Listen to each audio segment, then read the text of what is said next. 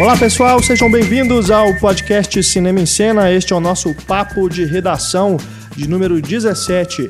Aqui é o programa onde a equipe do Cinema em Cena, a redação do Cinema em Cena, fala, comenta aí sobre os filmes que estão em cartaz nos cinemas, alguns lançamentos recentes. Neste programa temos aqui para comentar filmes como Jersey Boys, o novo trabalho do Clint Eastwood na direção, a animação Como Treinar Seu Dragão 2, temos também a comédia Vizinhos, O Homem Duplicado e ainda Transcendência, com Johnny Depp. Este filme polêmico, né? que chegou aí, né, é, envolto a muita expectativa, pelo menos nos Estados Unidos, aqui no Brasil já chegou com Mal falado, aquela né? Carga né, de críticas negativas. Depois a gente vai discutir aqui é, se essa má fama né, que ele recebeu realmente procede. Eu sou o Renato Silveira, editor do Cinema em Cena. Aqui comigo neste programa, nossos redatores Antônio Tinoco. Olá. Stefania Amaral. Oi. E Marcelo Seabra, do blog O Pipoqueiro. Oi, pessoal. Nosso parceiro de papo de redação novamente conosco. Nosso e-mail para contato, se você quiser mandar alguma dúvida, alguma sugestão, é o cinema@cinemaencena.com.br nosso Twitter, arroba Cinema. Você também pode entrar em contato, em contato conosco por lá. E temos também a página do Facebook, facebook.com barra Cinema.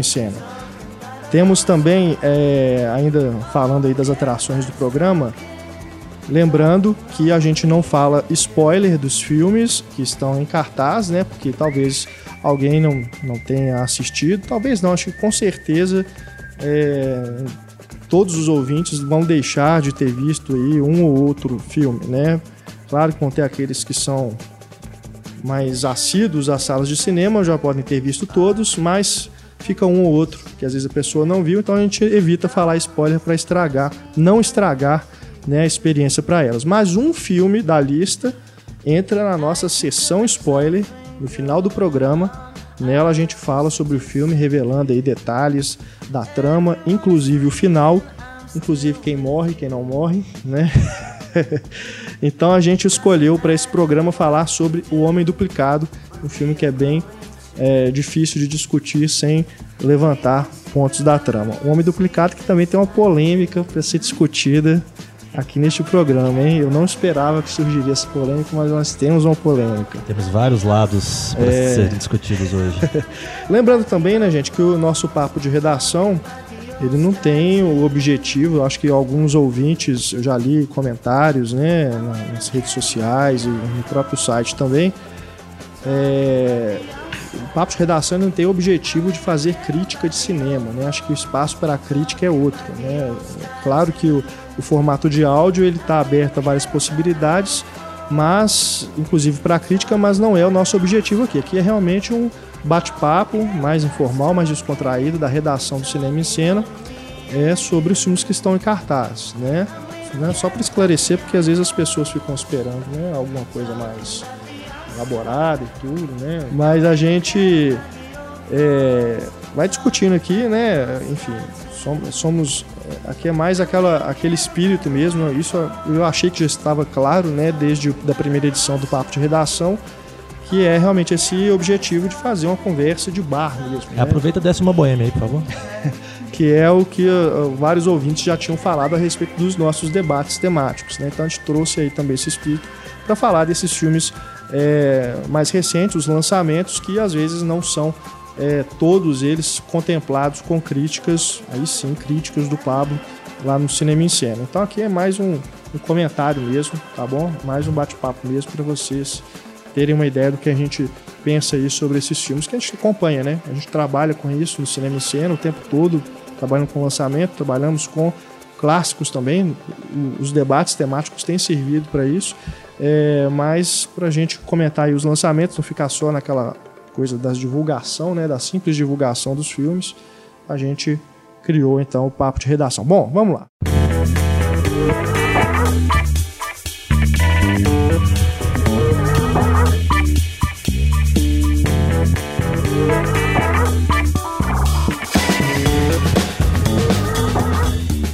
Jesse Boys em busca da fama. Precisava ter um subtítulo safado, né? É. Em busca da música, né? Em busca da música, tô confundindo. Ah, fez muita porque diferença, a não. gente fez uma lista lá no site, a equipe do Cinema e Cena votou nos melhores filmes de bandas.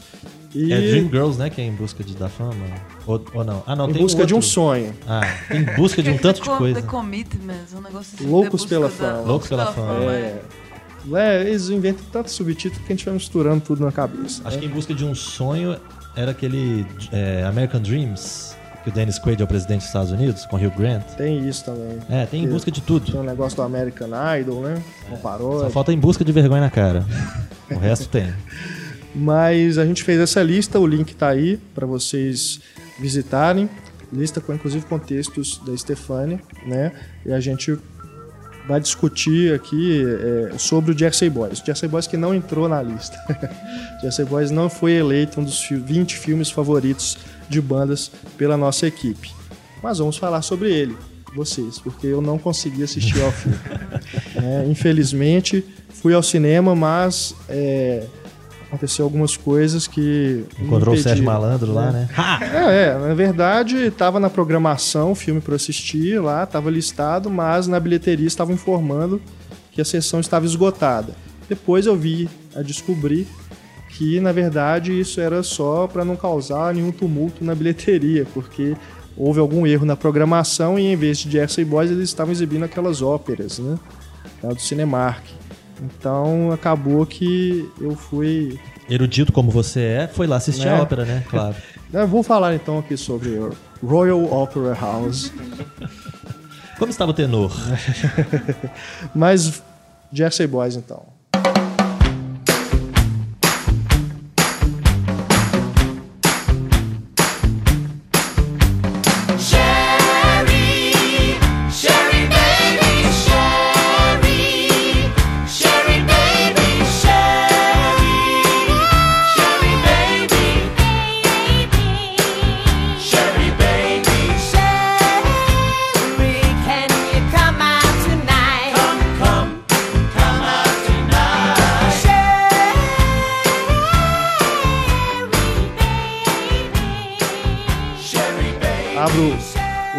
Microfones para vocês discutirem. Eu, Eu- vou comentando aqui alguma coisa que couber né, a minha intervenção. Eu, sobre o, o- o Jersey Boys, eu não sei se vocês tiveram a mesma impressão. Eu acho que eu fui meio que pego pelo filme durante a exibição e eu fui me envolvendo, gostei bastante e tudo. E só no outro dia que eu parei pra pensar, que eu comecei a pensar assim, mas e isso, e aquilo? E aí eu percebi que às vezes tinha um buraco ou outro, tinha uma coisinha ou outra que começou a me incomodar depois. Mas eu fiquei impressionado que na hora, na sessão do filme, eu, eu saí do ar. Eu tava assistindo, entrei ali na história, tava me divertindo com o que tava acontecendo, adorei todo, ver tudo aquilo ali. Saí batendo palma pro Clint Eastwood. É a capacidade narrativa dele, né? Realmente muito te bom. envolve. Muito É. bom. É, e, é, Isso sem ter visto, eu concordo com vocês. É uma capacidade narrativa realmente impressionante. é, e uma decisão corajosa de usar é, ator que não é famoso, né? Ator da peça da Broadway, né? Que o filme é uma adaptação do espetáculo da Broadway. E o- talvez isso tenha influenciado na bilheteria, mas acho que como opção artística foi, foi positivo. Os atores estão muito bem e Todos. cantam ao vivo, né? E não necessariamente são beldades, né? A atriz que é casada com ele é um exemplo assim, de mais boa atriz do que uma beldade, né? Uhum. É, a escolha dos atores realmente eu acho que foi fundamental pro sucesso do filme, pra ter causado essa impressão em todo mundo, porque são realmente atores muito bons, parecem muito bem treinados, muito à vontade no papel, nos papéis, cantam muito bem todos, né? O Frank Valley, então, né? John Young, Calma aí. John, John Loy Young. isso. Ele, inclusive, ganhou prêmio, né, pela, pela peça da Broadway. Foi escolhido, não foi à toa para fazer o filme. Tá muito bem. Eu acho que o trabalho de, de maquiagem, em alguns momentos, ele não é muito perce- perceptível. Mas à medida que o filme vai avançando, né, isso vai ficando mais claro. Então é um, é um bom trabalho também É de, de envelhecimento, é, assim, de envelhecimento dos atores. Quanto tempo que se passa seu filme? O filme começa na década de 50, no final né, da década de 50, passa pelos anos 60, que foram os anos mais gloriosos, 70 já começa uma decadência, 80 já tá meio que no ostracismo, e aí no comecinho da década de 90 eles recebem uma homenagem, né? Então são todas esses- essas décadas, isso obviamente não é spoiler, né? Porque afinal de contas é a história real da banda, Mas. o que- Aliás, o nome da banda não é Jersey Boys, só esclarecendo, porque muita gente não conhece o The os Four, Four Seasons, Seasons, né? né? Então, Pode acabar achando que é, né? Jersey Boys. É, para quem. Eu acho que sim, no Brasil eles não chegaram a ficar tão fortes, tão famosos, né? Você pergunta assim pro seu pai, pra sua mãe, pro pessoal que viveu mais os anos 60, ou que viveu os anos 60, que não era o nosso caso. E eles não. A maior parte, pelo menos, das músicas passou batido. Minha mãe, por exemplo, não, não lembrava de nenhuma música da época. Anos depois ela veio a conhecer o Walk Like a Man, por exemplo. Mas na época mesmo, acho que não, eles não ficaram muito fortes. Mas nos Estados Unidos, eles foram muito fortes. E eu acho aí, inclusive, uma, uma falha do filme que eu- depois que você parar pra pensar, parece que os, os, os Four Seasons, né, os meninos de Jersey aí, como o título diz, eles estão fora um pouco do mundo, eles estão desconectados do mundo, porque o filme não faz associação com nada. Não mostra um cenário da época, não fala o que estava acontecendo no mundo na época, quem mais era sucesso na época, não, não faz uma, né, uma conversa assim com outros. Normalmente você vê isso no filme do Johnny Cash, por exemplo, no Walk the Line. Você tem os, os, né, os Jerry festivais onde ele viajava. Tinha Jerry Lewis, tinha o Elvis, Tinha o né? Elvis. Tinha um cara de óculos no canto que era o Roy Orbison. Então você tem essa conexão. Carl Perkins estava lá. Então você tem essa coisa, né? La Bamba, por exemplo, é um filme que não tinha como não ter esse tipo de conexão. Afinal de contas, morreram três juntos, né? Então você tinha que ter o Buddy Holly, você tinha que ter mais gente ali na história. E esse filme acaba que eles ficam meio que no universo deles. Eles não se envolvem. Eles citam em dois momentos Frank Sinatra, mas não tem nenhum envolvimento, não tem um outro, um outro cantor, um outro artista que apareça junto. Eu acho que isso seria interessante para poder dar um contexto pro público. Tipo, qual é o tamanho da banda? Quão famosos eles eram? É, me ocorreu aqui, né, sem ter visto o filme, é, que isso poderia ser uma opção é, narrativa até para destacar que eles fi- ficaram ali só no sucesso deles e não tiveram esse sucesso global. Mas como você pontuou antes, que nos Estados Unidos eles foram fortes, acho que isso não tem nada a ver. Não, eles devem, certamente eles devem ter aberto o show para outros, outros artistas famosos e depois com a fama maior deles, outros artistas devem ter aberto para eles.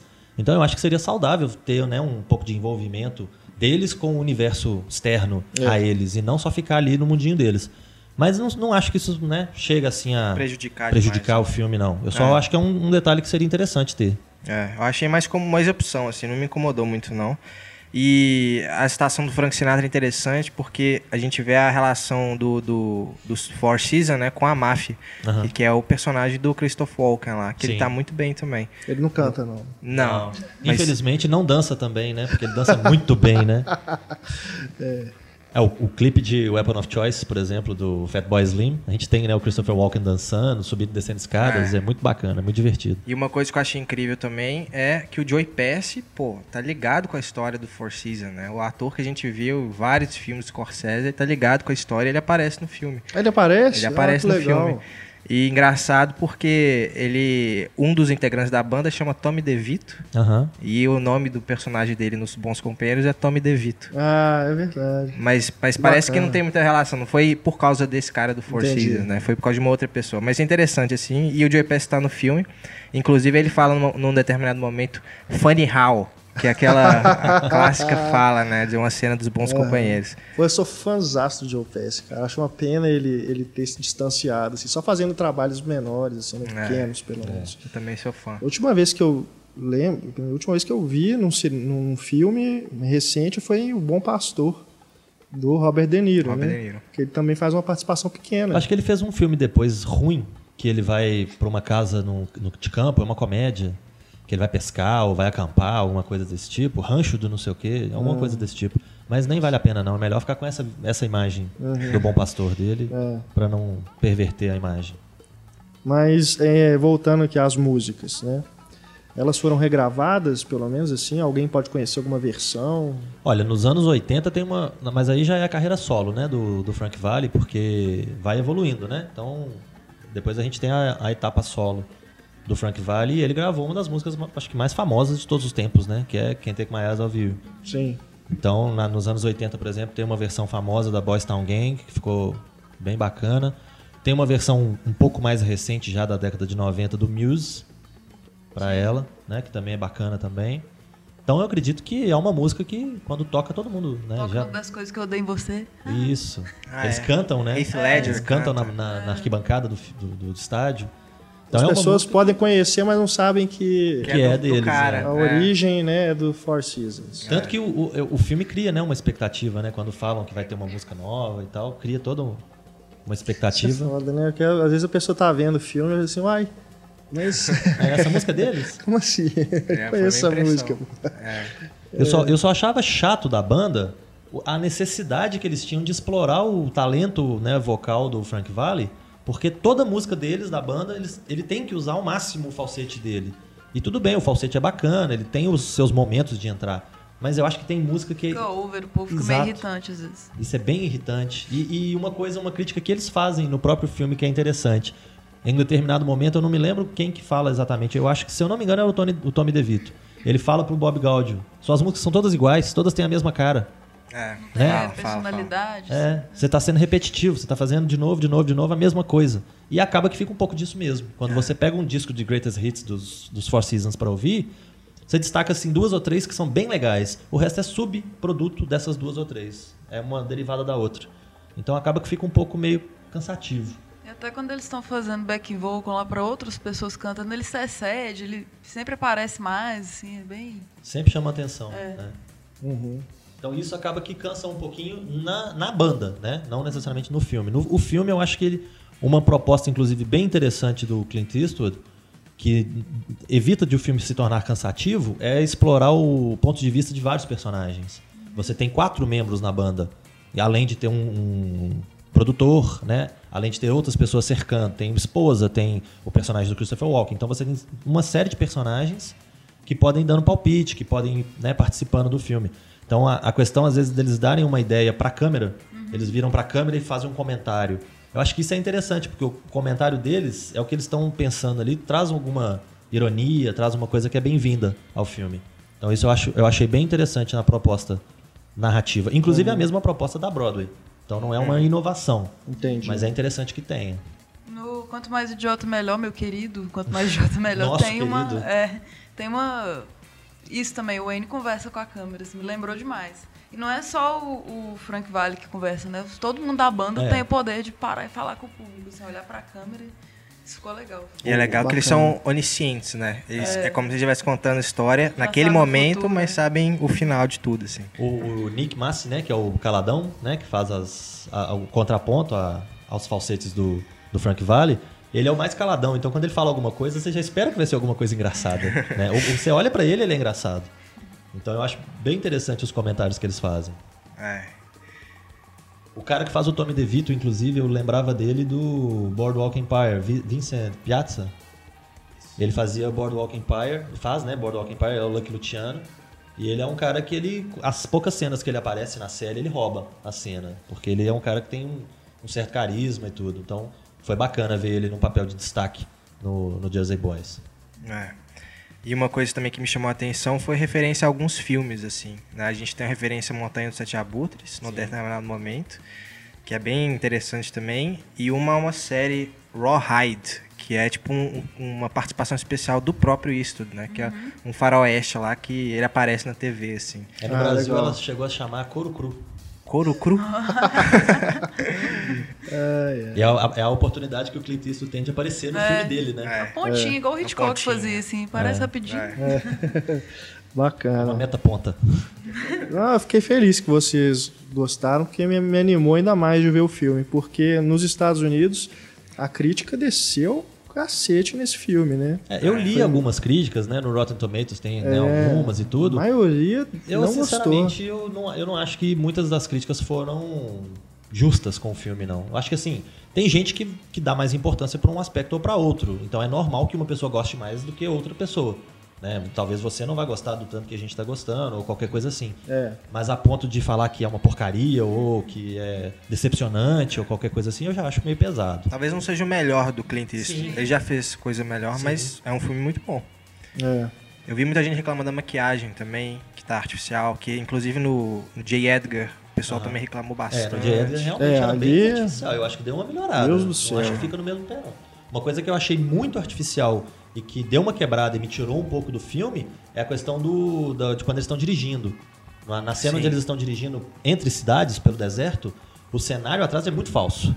Então aquilo realmente ficou bem Ah, é forçado. tipo igual eles fazem nos filmes antigos, reprojection, né? Eles deviam estar no com fundo verde ali, puseram alguma coisa atrás. Não, mas- e- Será que é pra É, parecer um filme antigo? É, eu É, achei a tem- opção também. Pode Tem ser. toda a cara de ser coisa do Clint Eastwood mesmo. Pode ser, mas eu achei que ficou bem, bem des- desproposital. Chama bem atenção, falso. né? É, chama atenção negativamente, né? Te tira do, do É. filme. A parte do conflito também, assim, o drama, né? Que eu não vou falar o que é, mas não ficou bem. é, por exemplo, é, do Menino de Ouro e sobre Meninos e Lobos, tem um drama maravilhoso. Aí a gente É. espera isso um pouco mais, então ficou um pouco falha essa parte, talvez. Assim, o drama foi toda uma vez e, e não ficou convincente, não ficou tão Uhum. tocante a É o- parte dramática. O roteiro opta por seguir, às vezes, determinado personagem e deixar outros de lado. Né? Ele cria, às vezes, uma imagem, uma desculpa do tipo: olha, aquele personagem a gente não vai acompanhar mais porque aconteceu isso e isso. E resume aquilo ali. Né? É. Então eu acho que ele pode sim ter, ter pecado aí com algum personagem no desenvolvimento. Eu acho que até a primeira metade do filme é um filme muito legal, muito bacana, que envolve muito bem o espectador. E daí pra frente é que ele começa a ficar. né, os pecados começam a ficar mais claros. Mas mesmo assim, sem né, tornar o resultado decepcionante ou qualquer coisa assim. Não é, como o Antônio falou, um dos grandes filmes do Clint Eastwood. Mas é um bom filme. É, gostei bastante. É como dizem do Legal. Woody Allen, né? Mesmo um filme menor do Clint Eastwood ainda é um bom filme. É. É. E pra quem curte a música dessa época, Fantástico. é fantástico. é. A gente sai do cinema cantarolando, batendo. Né? É, não, é com certeza. Acho que, independente, né, eu, eu citei aqui as críticas negativas e tudo, e também né, a opinião positiva de vocês, mas acho que independente disso, Clint Eastwood sempre é um cineasta interessante de você ver os filmes, né? Seja no cinema, seja em casa, porque acho que é- são cineastas que são a prova da opinião dos outros para você se interessar para ver, pelo menos a minha opinião em relação ao Clint Eastwood e outros grandes diretores. né? É, com sem elogio eu vou ver do mesmo jeito, É. então. Já outros filmes, acho que, né, por até você não conhecer o diretor e tudo, aí acho que com certeza a influência da crítica ela é muito mais forte para você decidir se você vai ver ou não, né? Apesar de que é, é aquilo que o, o, o Pablo costuma falar, né, que no mundo ideal todo mundo veria todos os filmes, né? Porque é bom demais. Mas Antigamente, quando era VHS, isso era até possível, porque eu chegava na locadora, todos os filmes disponíveis de lançamento eu tinha visto. Ah. Agora hoje, com DVD, com Blu-ray, com download, esse tipo de coisa, É, é simplesmente impossível. Não, eu tava. Publiquei isso no Twitter. O Celso Sabadin, né, um crítico que todo mundo conhece, ele fez um levantamento dos lançamentos do primeiro semestre nos cinemas aqui no Brasil, nada menos que 192 filmes entraram em cartaz. Né? Eu- destaco aí pelo menos os meses de fevereiro e agora junho, que a gente teve fim de semana com 11, 12 estreias né, no mesmo dia. Quem que aguenta, né? Quem que tem tempo para ver tudo? Não, e tem semanas que você não tem nada, né? É, É. exatamente. Acho que agora, no período da Copa, acho que a gente viu que os, os grandes lançamentos, né, os blockbusters, aí eles ficaram, é, foram antecipados, né, para os meses de maio, A gente abril. teve o X-Men e o, e o Edge of É. Tomorrow lá do Tom Cruise, e depois deu uma. Pois é. Aí agora ficaram, esses filmes continuam em cartaz, né, em menos salas e então, as distribuidoras estão aproveitando para atacar o filme, né? Os distribuidores menores. Então, um monte de filme aí tá entrando agora. A primeira quinzena aí de julho vai ser a mesma coisa. Aí depois vem Transformers, Tartarugas Ninja, Guardiões da Galáxia, né, Planeta dos Macacos. Aí vem aquela enxurrada de, de blockbuster de novo para entupir os cinemas né, e deixar poucas opções de novo. Então, o atual campeão aproveitem de bilheterias é o. Como, der. como treinar seu Dragão 2, né? Exato. Que ser mesmo. Melhor que tendo. Vamos treinar seu Dragão 2, foi o principal lançamento de junho, continuação dessa animação, pelo menos na minha opinião, a melhor animação da DreamWorks, né, que é a primeiro produtora de Shrek, que- Primeiro. o primeiro, Ah, o o primeiro. primeiro filme. Produtora de Shrek, Kung Fu Panda, Formiguinhas, são filmes legais também. O Shrek, pelo menos o primeiro e o segundo eu gosto bastante. E o Kung Fu Panda eu gosto dos dois. Mas eu acho que Como Treinar Seu Dragão, o primeiro, é realmente assim, é, é nível Pixar, né? De qualidade. E eu não chorei no final, tá, gente? Eu não chorei. Eu sempre Só- choro. só deixar claro que eu não chorei. sempre choro. Até nessa continuação eu chorei, bicho. Até agora falando dele, eu tô chorando.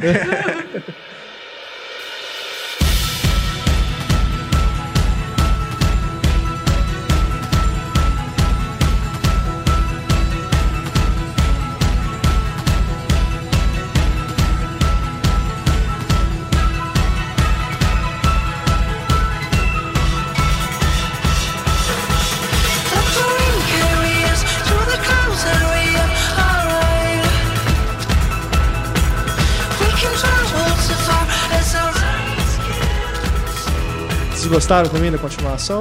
Gostei. Tanto Gostei. quanto o primeiro Pra filme? mim, os dois Não. completam. Achei perfeito os dois, assim. No segundo, até meu namorado, que é designer, que entende dessas coisas, falou, não, mas a- o render tá perfeito, a textura do- das escamas tá perfeita.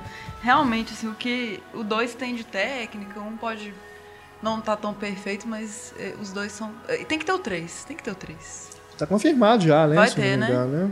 Tem Acho que é pra Precisa. 2015, 2016, né? Acredito. É. Geralmente demora uns dois anos aí entre um e outro. Porque a intenção do diretor ao aceitar fazer sequência era justamente formar uma trilogia mesmo, com um começo, meio e fim. Então o Aham. terceiro deve mostrar uma fase ainda mais pra frente do soluço do Banguela. É. O diretor que foi mantido, né? Acho que esse é o É. grande mérito do, de- da qualidade ter sido mantida, né? Que é o mesmo diretor, o Dean DeBlois.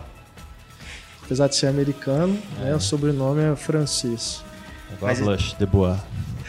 É, eu reparei isso também que a Stefania falou, o visual realmente tá muito bom, bem melhor que Muito o primeiro. bom. é. Mas eu acho que. Bem melhor não, assim. Eu, É. acho que é o avanço natural do, do passar dos anos da tecnologia, né? É, Mas o primeiro é fantástico também, o visual. sim, né? sim, sim. Mas tem mais detalhes, talvez, né? Assim, tudo. O uso da cor também tá muito bom. É, Mas eu acho que perde um pouco da, daquela questão da novidade, assim, de interação humanos com dragões, é, sabe? isso eu também senti. Pra ser apenas uma aventura, assim, do Soluço do Banguela. Acho que aquela questão de contato, assim, que era tão legal no primeiro, acho que perdeu um pouco. Mas ainda assim é uma boa animação. A novidade, né? A novidade, Não tem é. mais aqui. Mas ainda assim, eu acho que ele consegue apresentar elementos durante a trama que te surpreendem. né? Eu, pelo menos, assim, não Bastante. esperava, né? E fiquei uma. satisfeito, né? Com, com o desenrolar ali do... Acho assim, o trailer ele já entrega uma, uma grande, É, um grande ponto, É, né? grande surpresa. Spoiler. não tem- É, mas acho que ainda assim, né, você descobre coisas novas ao longo do, do filme que E- te satisfazem, né? Não fica aquela coisa assim, ah, mas é tá uma repetição do que já, a gente já viu no primeiro filme. Tem um diálogo no início também, que ele tá conversando com a, com a menininha lá, que ele deixa. Ele enfatiza muito uma, uma falta que ele sente, né? Uma necessidade que ele tem, que já fica claro, não, isso aí daqui a pouco vai ser resolvido. É, verdade. Eles já, eles já vão deixando umas pistas, alguma muito, algumas muito óbvias É. do que, que vai acontecer daí pra frente. Mas isso, em hipótese alguma, tira a força. né? Eu achei realmente muito bom.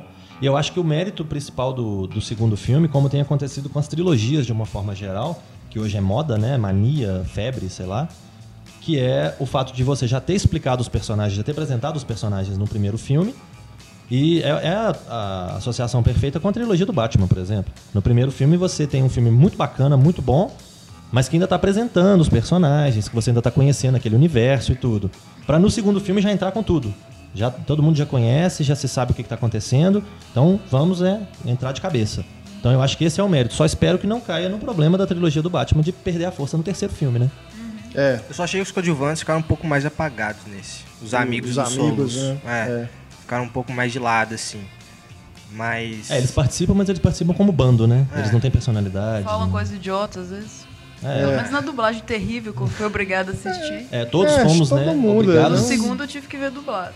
É, O primeiro, eu, Foi é, terrível. o primeiro eu, vi, eu vi legendado em DVD, mas o segundo realmente não tem opção. não tem, só é, tem não tem no dublado. cinema, só tem dublado, Tem realmente. várias sessões, vários cinemas, de, de- de- da hora do almoço até a noite. E eu acho um absurdo você ter uma sessão 8 e meia, 9 horas da noite, e você ser obrigado a ver o filme dublado. Às vezes até 10 horas da noite. Gente, tô indo ver um filme 10 horas da noite, por que, que não tem uma opção legendada? Esse né? estigma filme de criança nem é um filme pra criança, é. assim, totalmente. Nem é. é muito maduro. É, vocês falaram aí do- dos amigos, né? Tem uma questão ali da, daquela que tem um irmão gêmeo, Sim. né? Que ela, ela já tá mais, mais crescidinha, né? Tem os interesses ali. Aquilo ali, criança, fica, não, não É. vai, A própria né? fala Entender. polêmica do, do amigo dele lá que a gente tava discutindo. É, tem algumas, algumas coisas que os adultos É. vão perceber claramente, vão se divertir e as crianças vão ficar olhando pro visual, né? Isso. É. Inclusive, por falar em maturidade, tem uma decisão que a gente não vai falar o que é óbvio, mas que eu achei bem corajosa em relação ao Banguela, Sim. lá ali pro meio do filme. Que primeiro eu achei, deu tiro no pé. Que as crianças iam odiar pra sempre o filme. Mas depois eu, eu achei interessante. Tenha fé, cara. Antônio, tenha fé. Mas eu achei É, corajosa, sim, assim. sim, verdade. Mostra essa maturidade que o filme quer, de ser É. uma coisa mais adulta mesmo. Não, eu mostra que imagino. realmente o público-alvo falou principal nisso. não é criança. Ah, É, eu fico imaginando uma criança vendo é, esse momento do filme. Deve ser uma coisa meio é, traumática mesmo. Eu li que a- Uau! Eu li Então, papai, de que crianças que choraram. Algumas crianças choraram no cinema. É, imaginando alguma coisa assim É. mesmo, verdade. É, eu, eu fui numa sessão bem mais tarde, tinha poucas crianças, mas uma coisa que eu noto e venho notando com o passar dos anos é que o público infantil se comporta muito melhor que o público adulto. Nossa, muito verdade. melhor. É. A gente tem muito menos problema de gente incomodando durante a sessão quando o filme é, é mais com crianças na plateia do que com adultos. Frozen, por exemplo, eu vi o filme inteiro sem uma interrupção, sem um, um problema. Aventura Lego foi fantástico, foi perfeito. E esse agora de novo, eu não tive ninguém incomodando nem nada. E filmes para o público adulto, cada vez mais é gente chutando sua cadeira, gente explicando Isso. o filme para namorada. Celular. É, celular, o filme inteiro, tweetando no meio do filme. Então, sinceramente. Depois eu levo a fama de antissocial. Não, mas eu tô É. quase. Eu, eu, eu chego a ponto de arrumar confusão dentro do cinema. Porque me, me- eu acho que o sangue esquenta Não, de um é. jeito. Mas essa questão das crianças tem algumas exceções, né? Não é, não é Sim. todo Os mundo. bebês irracionais só, mas. É, eu me lembro aqui do, da sessão de Malévola que eu fui. Tinha uma menininha, é, um pouco mais velha, com a irmãzinha. A menina mais velha já tinha visto o filme, provavelmente com as amiguinhas, né? E levou a irmã pra ver, junto com a mãe. E aí, tá correndo o filme tudo, aqueles comentáriozinhos, assim, de criança mesmo, ok. Aí chegou um momento que a menina mais velha virou pra irmãzinha e falou assim: Eu sei quem dá o beijo do amor verdadeiro. Aí eu falei assim: Puta merda, vai contar um spoiler aqui do filme, velho. Aí eu fiquei tenso até o final pra ver se eu ia falar ou não. Mas não falou, não. Ó, eu tive esse mesmo problema com 300, com o público adulto. O cara do meu lado ficou narrando. Ah, não, agora ele vai falar não sei o quê. Olha que bacana. Que ódio. Que o sujeito brilhante baixou o filme, assistiu numa, numa qualidade terrível, depois foi pro cinema ver o filme de novo. Aí ele ficou contando o filme inteiro. Então isso não é uma, né, uma coisa restrita a crianças. É. Adultos também, Ah, né? é. Com certeza. E eu acho que uma criança sem noção é resultado reflexo de um pai sem noção, muitas vezes, né? Então, Sim, sim. se você tem uma criança sem noção, antes você já tinha um adulto sem noção. Então, Verdade. Bom, é, tem uma série também, né, desse Como Treinar Seu Dragão. Um tipo um spin-off. Né, no- no são, são livros, né? Ele foi baseado no É, livro. tem o livro, mas Então, eu, eu acho, se eu não me engano, tem um, Desenho? um desenho, tipo o Kung Fu Panda, que tem o desenho do Kung Fu Panda. Ou É pelo um- menos uma série de curtas que eles colocam no- como extra de- das animações do DreamWorks. Mas eu, se eu não me engano, tem sim. É, é aquilo, né? Exploram o quanto podem as franquias, né? Pra atrair audiência, vender brinquedo e tudo. Ah, certamente alguém que tá ouvindo o podcast aí vai botar o link pra gente aí embaixo, nos É, comentários. É. Mas se eu achar também no, no YouTube, eu coloco aí o, o vídeo aí no, nos extras do podcast. É, e só pra terminar, então, esse filme tem um vilão também. Sim. Que, que eu também não, não curti muito o vilão. Achei que ele não mereceu. Merecia uma, um car uma carga dramática maior. Não sei. Não sei o que vocês acharam. Mais maldade pra Você ele. achou ele. É, mas esse não foi tão bem desenvolvido. Participação assim. mais participação maior, né? é. Um plano melhor do que Vou Dominar o Mundo, né? Ou qualquer coisa desse É. tipo padrão. É. Inclusive o Jimon Honson, que, que dubla, né? Uhum. E o que, que vocês acharam? Bom, eu, eu acho que é um, um vilão bacana. É bem, bem assim, a caracterização dele é bem interessante. Eu acho que a relação que ele tem com o menino, o Soluço, né? Que depois a gente descobre, é, também acho que é um- faz um paralelo interessante em relação dele com o dragão.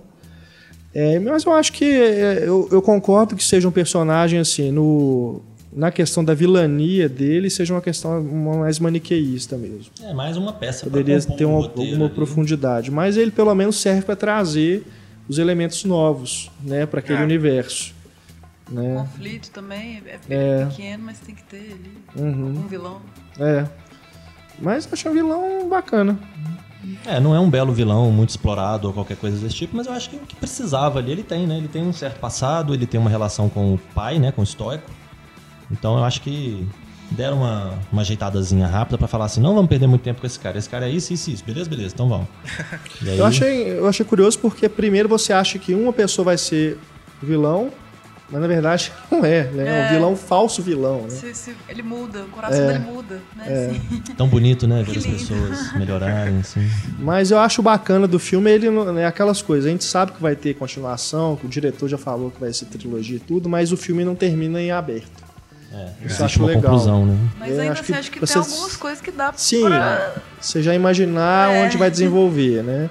é, Mas acho que pelo menos assim, acho que pra você acabar um filme aberto, você tem que saber acabar. Ah, eu acho que Né? tem que ter um casamento no próximo filme. Vai ser tão bonito. É, é, talvez assim, é, é, não sei quais são as intenções do diretor pro próximo filme, mas talvez um, um salto no tempo maior, né? Pro menino já tá adulto, que agora já tem uma diferença, né? Ele já tá mais crescido, até a fisio- a fisionomia dele mudou, né? Em relação ao primeiro, não é mais uma criança. também, garotinho, É, frente. É, eu li que de intenção, assim, que isso. Ele até já falou em entrevista, ele quer mostrar uma coisa realmente mais madura e mostrar como que os dragões não existem mais. Né, no, nos dias de hoje. Então deve mostrar, trabalhar alguma coisa em relação a isso. o que Então- ga- deve garantir lágrimas, já que a gente É. percebe que o, Sol, o Banguela deve se. deve ir, né? é. É. Bom, Ficamos todos Poxa. Antônio. Só reclamar mais um bocado aqui da dublagem, que foi, acho que é a pior dublagem que eu já vi. Nossa, não viu então Enrolados? Não, eu vi enrolado, eu, eu amo enrolados, até meu filme de animação, Mas depois dublado? de Rei Com o Leão. Luciano Huck? Não, eu vi legendado, Pois graças é. a Deus. Ah, bom. É, agora eu Não, lembrei. Legendado ele é Ah, muito bom. bom, é. Dublado que é o problema. Mas assim, é, infantiliza demais os títulos que eles dão e tudo, e os É. nomes. Soluço e Banguela, meu Deus, é, é muito. É Como que é no original? Toothless Hiccup. e É, Hiccup. Hiccup. É. É mais. É, É, mas eu não sei se lá pros americanos já não é uma coisa infantil é, também, não. é difícil a gente. É, pra gente, não, porque Mas ainda assim. até a pronúncia é, é, é- é diferente, né? É muito estranho pensar numa pessoa chamada É, Soluço, mas. assim, É, é É, estranho. concordo, é e verdade. graças a Deus que o, que o Toothless não fala. Porque seria outro, outra humilhação. assim, se o dragão falasse, né? Assim, "Oh, vamos." Seria a voz do James Earl Jones, né? É. Darth Vader. É, é até bacana, né? O som que eles criaram pra. Uhum. O, o som vocal, né? Do dragão. Que É é interessante. assim, é bonitinho. É. É, eu achei uma, uma coisa também que eu tô lembrando aqui, falando do, do Banguela, eu acho que eles fazem toda. No primeiro também, né? Eles fazem todo aquele clima de, nossa, ele é um fúria da noite, ele é isso, ele é É o aquilo pior e tal. dragão, mais é, temível dragão. né? Doce de coco. Vamos ver, às vezes no próximo ele vai realmente Gatinho. virar fúria. É, da ele é um, um chuchuzinho lá, uma belezinha É qualquer. quase o né? Stitch, assim, né? Fofinho. É. Ele é- tem. É, inclusive o diretor do Lilo Stitch, né? É, É, é verdade. Tem uma semelhança. É. E é bacana também a associação entre os dragões e os donos, assim, que sempre dá pra ver a personalidade em ambos. É. E o, a- É. o problema que ele tem na cauda, depois a, a, a perna do Soluço. soluço fica assim como ele, né? Eles têm essa- aquela ligação simbiótica, assim, né? de- de- Eu me lembro aqui, por que, que ele chama soluço? Ele não soluça, não. É hiccup. Hiccup. É, que mas é é, de um apelido. é o nome dele, né? É, Nem no primeiro eu não lembro Não tinha, ele é chamado de Hiccup o tempo todo, ele não tem um nome. de ele soluçar, não. Ele, Ah, o pai chama estoico. é, Banguela, eles tinham que ter pensado uma coisa melhor. Né? Tadinho. O vilão podia ter o mesmo nome do vilão dos mercenários, né? Vilém. ai, ai. É, não, eu, eu, eu tava é, observando, eu fico eu, né, sempre lendo e tra- tentando trazer algumas coisas pra gente discutir aqui. Esse acho que não tem como, acho que merece. É, ainda dentro de. A gente tá falando de como treinar seu dragão, né? Dentro ainda dessa seara aí de filmes. Vocês viram que Branca de Neve e o Caçador vai ganhar uma continuação. Com Frank Darabont. Com Frank Darabont. Meu Deus, Frank Darabont. Não tá chegamos? oficializado ainda, né? Mas é o diretor que a Universal quer. Gente, que, que isso? né? Que mundo paralelo é esse que estamos vivendo? Pelo menos eles querem um cara que vai ter condição de fazer uma coisa boa. Agora, se esse cara vai aceitar, já são outros 500, né? Mas é a moda eu- dos spin-offs, né? Hoje Tá tudo virando Pois é, spin-off. a ideia que dizem, né, que foi do Darabon, inclusive, que ele apresentou é que queria fazer, se ele for fazer o filme, ele quer fazer só com o caçador. É. Não vai ter, se tiver a Branca de Neve, vai ser só um- Uma mocinha. uma ponta para as fãs de Kristen Stewart irem ao cinema. morrerem, né? É. Mas, cara, é assim, é da, eu, eu realmente, assim, quando eu li, eu achei que era mentira. Que era boato mesmo. Mas não, o, o papo é sério. E diretor aí de É, talvez com, a- o com as brigas. Sonhos de Liberdade, Espera de um milagre. Espera de um Milagre. Nevoeiro. Nevoeiro, Majestic. Walking Dead, Walking né, a Dead. série. Talvez com as brigas, talvez ele tenha brigado, né, com produtores do, do Walking Dead, alguma coisa assim, ele tenha se desgastado com eles e aí queimou o filme dele, agora ele não tá conseguindo fazer nada, então vai ter que ah, né, É, aceitar o que uma aparecer. solução, né? E aí dentro dessa chance faz um filme Ó, faz do esse Frank filme Darabont. pra gente aqui, que se der certo a gente deixa você fazer alguma coisa autoral É. depois. Vamos ver o que, que vai sair daí, mas realmente eu achei bem, bem, bem estranha essa história. Vamos ver. O Frank Darabont tem que trabalhar com Stephen King ponto final. Acabou. Pois é, não tem uma adaptação aí que tá sem diretor, tava sem diretor até pouco tempo atrás, Dança da Morte. é, a Dança da Morte tá pulando, né, na mão de, é. de gente desse stand, que é a coisa mais, né, depois da Torre Negra é a coisa mais megalomaníaca Ah, é. que o Torre Stephen King fez. O Marcelo deve lembrar, na época que ele era estagiário do, do site, Há muitos que anos ele atrás. desenvolvia uma refilmagem de Fahrenheit 451. Sim, sim. né? Eu lembro disso. E Mas também é um que projeto que sumiu. né? Tinha até um, você lembra? Umas artes conceituais. Eu lembro que, inclusive, eu assisti o Fahrenheit original nessa época. Truffaut. Eu- é, do Truffaut, porque eu fiquei curioso. Falei, não, eu vou ver esse filme, porque quando É sair a ótimo. refilmagem eu já tô Gosto preparado, né? E só viu a refilmagem, que é o, a- o original, porque a refilmagem não existiu. É, seria, eu, eu acho que é um filme que o do Truffaut, ele, apesar de ser do Truffaut, não é aquela, aquele filme que é relembrado sempre, né? Eu acho que é uma história que merecia, é uma, uma readaptação, né? De uma história, na verdade. E acho que merecia, é- seria- valeria a pena. Ele é visualmente um pouco datado também, né? Também, Tem algumas também. coisas meio estranhas.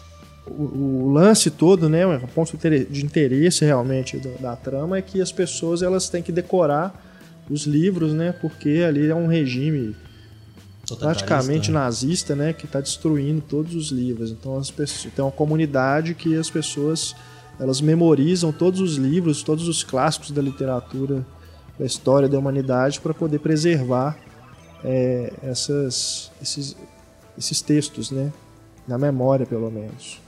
Então seria interessante fazer. Vamos ver, né, se sai aí. Enquanto Algum isso, dia. deixam de fazer coisas bacanas pra fazer vizinhos. Are you ready for this? Oh shit! It's me. Up here. Hold up. Imagina o Frank Darabont dirigindo Vizinhos. É, Pois é. T- teria como ser pior do que foi? Não Mas sei. eu acho o filme, assim, como Marcelo, diversão é, é, escapista, Ah, eu me diverti um bocado, cara. tá bom, pode vir vocês tudo então que eu dou conta. Vem lá. Tem seus momentos engraçados. É, Seth Rogen rouba a cena, ele, ele- Você conta na mão do Lula, né? Quantos momentos engraçados, né? se você- ainda mais se você é fã desse grupinho de Elfim e Superbad, já é risada garantida, assim. Eu achei um novo Operação Madrinha de Casamento. Nossa, que eu gosto. Que eu detesto. terrível. Nossa, detesto. E eu li ontem que o Bill Murray vai fazer um filme com aquela desgraçada daquela Melissa McCarthy. Eu vou Mas ter a que... Melissa Ah, McCarthy é. tá linda em Gilmore Girls, em, em Tal Mãe Tal Filha. Ela tá perfeita, eles destruíram ela. Ah, tá, tá. É uma série, na verdade, que ela fez antes da fama. Aí eles só estão dando papel terrível pra ela. Nossa. Ela, ela tem um filme agora que estreou né, nos Estados Unidos, chama Tammy. Que dizem que é o projeto dos sonhos dela. Nossa. Que é Nossa. uma bomba. Não Mas esperem o meu comentário desse filme no É. podcast, tá? Já vou avisando, não esperem. Acho que ainda não comentário. tem previsão de lançamento no Brasil, não, mas Vamos aguardar. Mas, voltando. né? Voltando. Não, há- não há. Eu concordo com o que o Antônio falou. É, É. desse, desse é filme desse grupinho aí, né, de É. amigos. E não, Tem até- Tem até ponta do Steven Carell, né, na televisão. Não, é, todos É, os. É da- tudo- os amiguinhos, né? São ele- todos amigos ali. Eles estão contando ali o que, que aconteceu, né? Tem aquele Andy. Andy Tem, Andy Samberg. Samberg. Samberg, É. né? Então eu acho assim, é interessante ter uma, uma participação ou outra, é uma curiosidade, né? Mas, não sei, eu acho É que. praticamente assim, a assinatura desse grupo. Uma hora ou outra aparece alguém. É porque esse tipo de filme lembra, pelo menos pra mim, lembra muito Saturday Night Live. Tipo assim, de ser quadro, tem um quadro aqui, tem outro quadro ali, tem outro quadro ali, que não necessariamente tem liga, assim. Em determinados momentos tem sketches ali que não fazem. Não tem muita relação com a história em si, mas estão ali a sketch, estão enfiadas ali. Tem uma parte, por exemplo, que pra mim não me agradou muito, que é uma parte que o, o Seth Rogen tira leite da, da Rose. Que eu achei também um pouco forçada. Mas tem outras partes muito engraçadas. Não argumento contra a festa do Robert De Niro. Não argumento contra a é. festa do Robert De Niro. É que é a melhor parte do filme. Então, que nem o Saturday Night Live, tem sketch boa e tem sketch ruim. Mas são os quadros que vão se juntando e vão formar um, um roteiro capenga, evidentemente. É. Com uma direção capenga também, evidentemente. A, a Rose Byrne, que eu acho que ela tá totalmente deslocada. Pra mim, ela não, não nasceu pra comédia. Eu não, não gostei da participação Lembrando dela. Isso é de curioso. Casamento, né? É. Isso é curioso, porque de um tempo pra cá ela tem feito várias comédias, né? É. Essa não é. Ela fez antes, depois do Operação Madrinha de Casamento, ela fez mais alguma.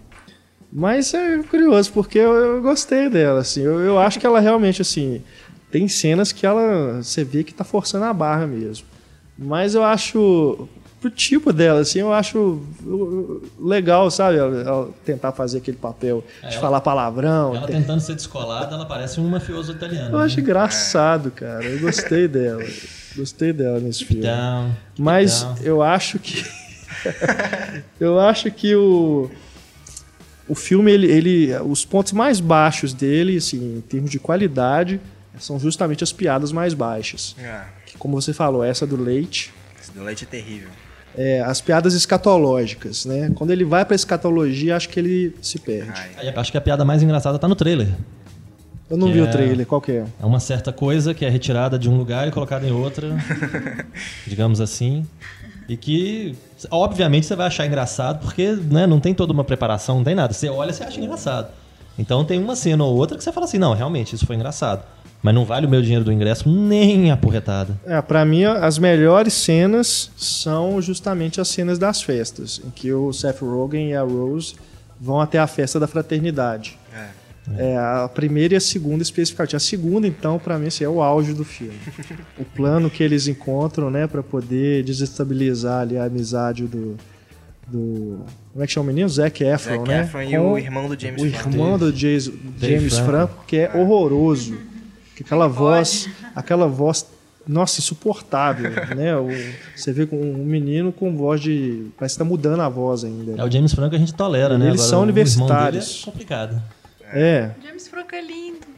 De verdade. Eu gosto do James Franco, assim, como ator, como performance, performista, né? Não sei o que, ele faz um monte de coisa, né? Mas tem, tem coisas que ele faz que eu também não curto, não. O irmão dele acho que começou com o pé esquerdo. Mas o Zac Efron me surpreendeu, eu achei até Ele tá bem. tá bacana no papel. Um menino que saiu de High School Musical, que não dava nada por ele, acho que pelo menos tá seguindo uma, É, ele uma carreira mais Ele sólida, né? tentando, né? Dar um pulinho aqui, um pulinho ali. Eu lembro que no, naquele Paperboy, horroroso, É. né? Obsessão, eu fiz exatamente esse comentário, que ele até tenta, né, coitado, mas É. o roteiro não deixava ele ser alguma coisa melhor. É. E eu acho que nesse filme é a mesma coisa, ele tá dentro da formulazinha ali, tá de toy boy ali, todo fortinho e tal. e é isso que é o papel dele. Qualquer outro no lugar dele É. teria dado na mesma. Quem eu acho que precisa fazer isso, esse movimento que ele tá fazendo de buscar outros papéis, é o Christopher Mintz. Ah, é. Christopher Mintz Pless. Mais conhecido O como McLovin do Superbad. É. Nesse filme, então, Nesse filme tá bem descartado. Ele não faz nada, né? É, tá bem ele é descartado. assim, coadjuvante do coadjuvante. Coadjuvante, coadjuvante. É, E ele é um dos dubladores do Como, do, como Treinar Seu Dragão, né? é Jonah Hill também tá. É, e a gente tá esse falando da turminha, tem o Jay É. Baruchel também. Jay é o- Baruchel, o principal, é. né? Ah, Agora, Kristen Wiig. uma coisa É. que me irrita muito, é, já há um tempo, nesses filmes dessa turma são os diálogos improvisados. Porque você percebe claramente que eles estão ali. Deve ter passado ali uma hora trocando diálogos um com o outro. E aí na edição você vê que foi tudo montadinho na edição para poder causar o efeito. Acho que já, Já deu, nos né? filmes do Jude Apatow isso é Certo. insuportável. Dá pra ver bastante. Nossa, é né? insuportável.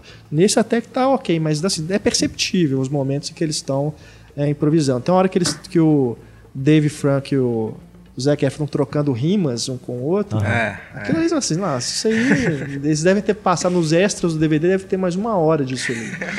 né? E também depois a Rose Byrne com o Seth Rogen também conversando. Tem vários momentos que você percebe isso. É, e também, outra coisa que é, é marca registrada desses filmes dessa turma, né? Fazer referências a, outro- a outros filmes. O Antônio citou aqui a festa do Robert De Niro, que realmente é uma, uma sequência bem engraçada. Mas tem outros momentos assim de diálogo que eles fazem referências que tem, eles estão até tendo que explicar, assim, porque eles tiram coisas assim tão específicas, tem uma fala de a hora mais escura, sabe? Eles têm que falar de onde que tirou, mas só para aí, na hora que fala de onde que tirou, já perdeu o a sentido. É. Escancara a intenção deles de fazer gracinha, né? Mostrar assim, ah, a gente tá falando de outro filme e tal. É, se tem uma Fala um coisa... personagem, o nome de um personagem, ah, é fulano de tal de Glee. Porque realmente, se eles não falassem, eu não saberia que é de Glee e continuo pra mim sem fazer sentido a piada, porque eu não vejo Glee, eles simplesmente dizerem o nome da pessoa, pra mim também não faz a menor diferença. Se tem uma coisa que eu aprendi com o Coringa, é que se você precisa explicar uma piada, ela não é uma piada boa. Exatamente. É, mas enfim, acho ainda assim, eu, como eu disse, dentro da proposta de humor escapista, eu, eu dei boas risadas, cara. também. Agora, Eu acho que os efeitos risadas- especiais são horrorosos, são Horrorosos. terríveis. Nossa, aquele do, do airbag, Do né? Que airbag, falar. exato. É, É, tem no trailer é mesmo. muito feio. é Não, e não faz artificial. sentido nenhum Não. você instalar um airbag numa cadeira de escritório. Não, e o é pior- só pra piada mesmo, pra, pra ser um- pro humor físico, né? Pra É. ver se alguém ri. E ri, né? Pior que ri. E você vai ver é- esses filmes em salas lotadas, o cinema vem abaixo nesses momentos. E esses são os momentos que não precisa de, né, de pensar muito, e que se pensar muito até perde, né? Então ele ganha porque é igual quando mata um personagem, você chora. Não significa que o filme é bem feito, triste e tal. Matou um personagem, você vai chorar. Não, Tem uma é- menina com câncer, você vai chorar. É isso que eu ia falar. Se a gente parar pra pensar, é absurdo ainda mais, porque eles colocam o airbag no sofá da casa que É. tem um bebê. Tipo assim, se alguém sentasse com o bebê segurando o bebê, o bebê ia morrer, É. saca? Então, se pen- parar pra pensar, é absurdo a gag. Aí teria uma manchete pro jornal da. Pro jornal da, Da faculdade Dean, lá. né? Que é a FIB de Friends, Exato, inclusive. É a Phoebe. Kudrow, esquisito. Não, e você sente, assim, a, é, a passagem do tempo, né? É. Quando você vê as pessoas no cinema olhando a FIPA assim, oh, é aquela Não, e detalhe, ela já era bem Friends." velha quando ela fazia Friends, né? Ela fazia uma 30 something ali no, no Friends, mas ela já era 40, né? É. E muito. Ela já devia ter uns 45 anos quando ela era Phoebe, né? Então, É, aliás, nos créditos finais tem as brincadeirinhas, né? Que eles colocam o neném, que é uma gracinha, né? É, melhor ator em cena. Melhor atriz É. em cena. Eles colocam ele, a menininha, caracterizada como os personagens né, do, do filme. A, a caracterização dela como a personagem da Phoebe, que é a reitora né, da universidade, é fantástica. quando as cenas extras são mais legais do que o próprio filme, você sabe que tem um problema, né? No filme. É possível, né? Porque você acaba o filme, você começa a ver as cenas extras, você fala, ó, cena engraçada e tal e tal. Pô, podiam ter colocado isso no filme, arrumado um jeito de colocar isso no filme, que o filme teria sido melhor, né? É. Então, É, mas o me incomoda também.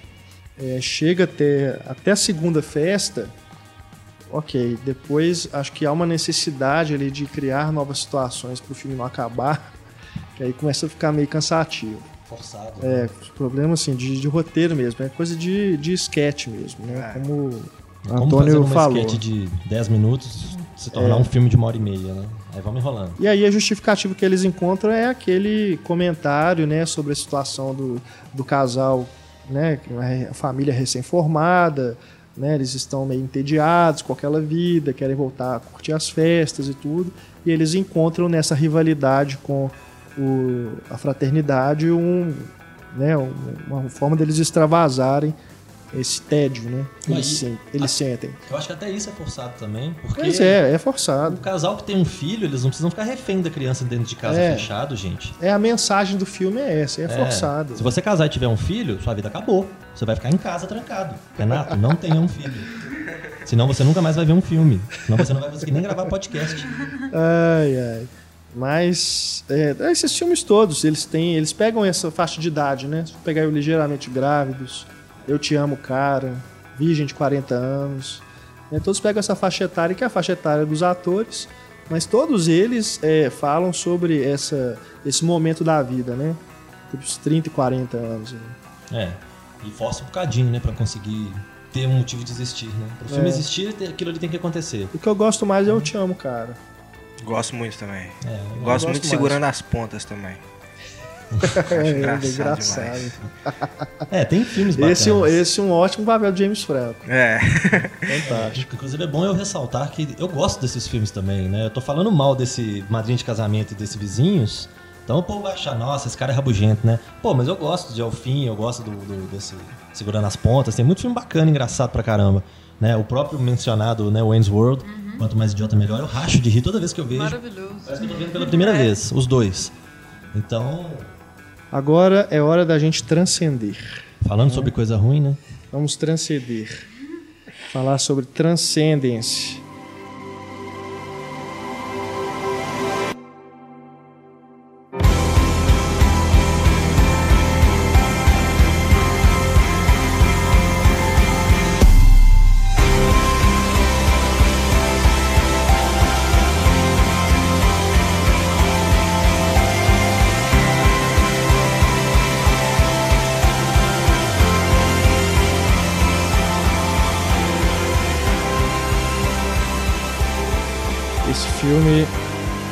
Fala, por favor, qual é a pronúncia do nome do diretor?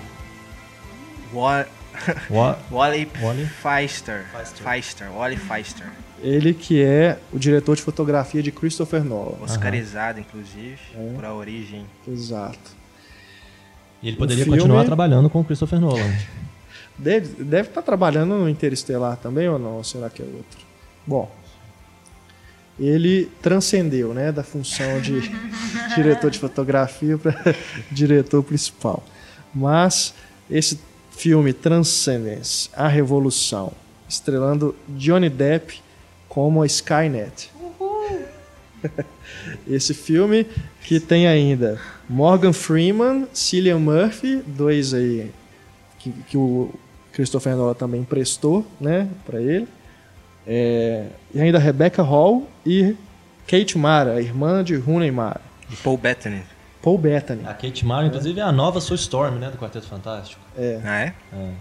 Aliás, eh, se fazer relações aqui ainda, a gente tem o Lucius Fox, que é o Morgan Freeman. Tem o Jarvis, que é o Paul Jarvis, Bettany, que é o Paul vai ser, Bettany. o, acho que o Ultron, né, no É. filme dos Vingadores.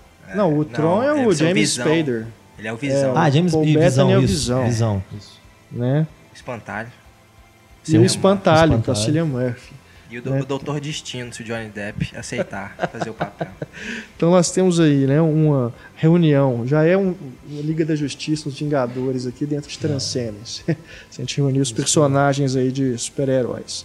Mas vamos falar do filme, né? Chega de brincadeira. O filme que tem essa... Eu fico muito triste com essas coisas. Porque quando você lê a, a sinopse, o conceito do filme e tudo, você cria aquela, né, expectativa, assim, ó, dá pra fazer alguma coisa bem bacana aí. Eu acho que realmente dá. E é um conceito O legal. conceito é muito legal, mas é aquela velha história, é uma boa ideia Mal desenvolvido. mal desenvolvida. Pelo menos, né, na minha, o eu- minha opinião sobre o filme. Depois vocês aí é, elaboram. Mas como eu estava, só, só terminar aqui o raciocínio sobre essa ideia do, do conceito. A gente tem ali o Johnny Depp como pesquisador de inteligência artificial que desenvolve uma tecnologia capaz de levar para um computador. Aliás, é um, um computador que consegue é, ter emoções humanas e inteligência também. Né? E ele possibilita que você faça o upload da consciência de uma pessoa para a máquina. É, é super bacana, né? Você pensar. Só que, uma boa, eu achei que para os dias de hoje, a forma como o filme apresenta é, essa tecnologia, parece que ele é um filme, sei lá, dos anos 70, dos anos 80.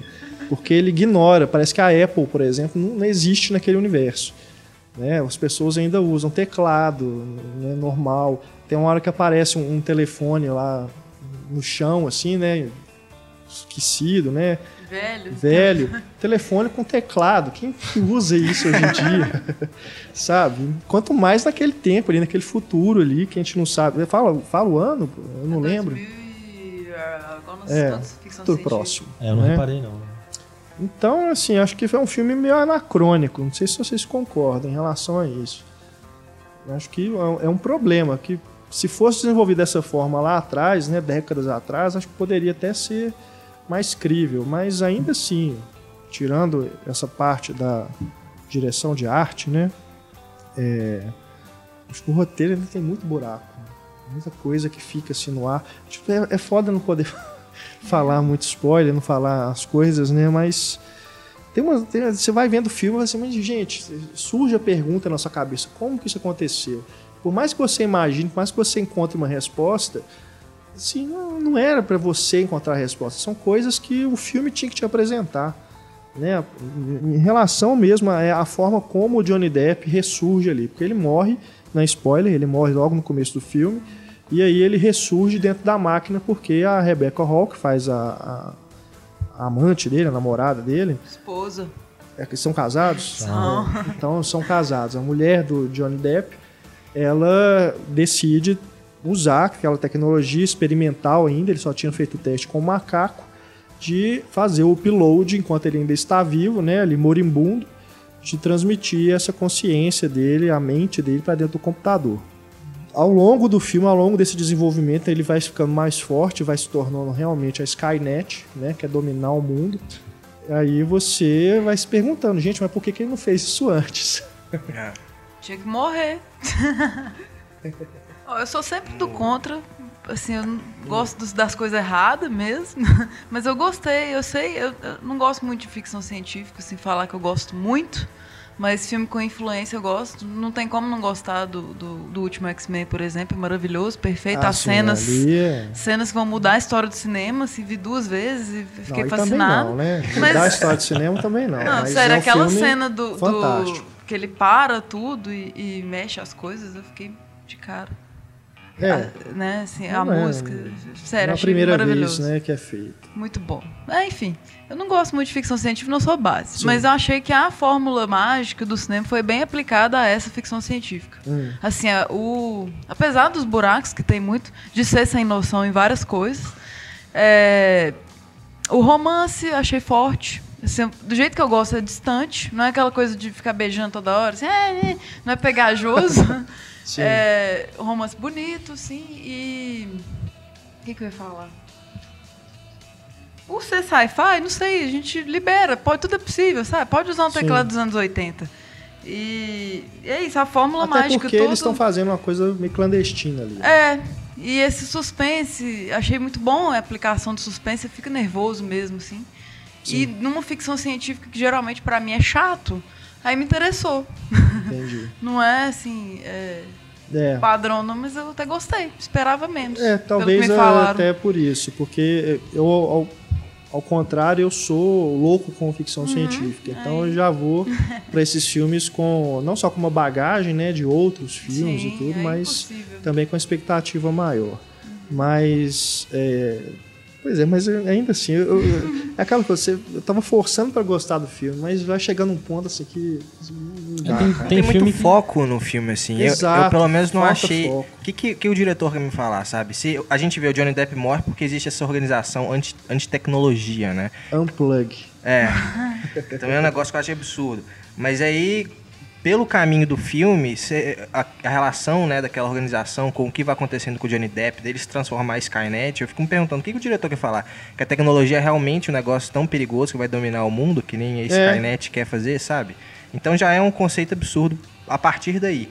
E aí uma- começa a envolver um negócio com nanotecnologia que aí descamba tudo. Que aí parece que dá um caráter meio que fantasioso quase pro filme, né? Ah, falar nisso, voltando ali às relações com os quadrinhos, a Rebecca Hall também tá no Homem de Ferro 3, né? Que tem É algo verdade. parecido, né? É, é Mas a gente verdade. não vai falar porque já vai, né?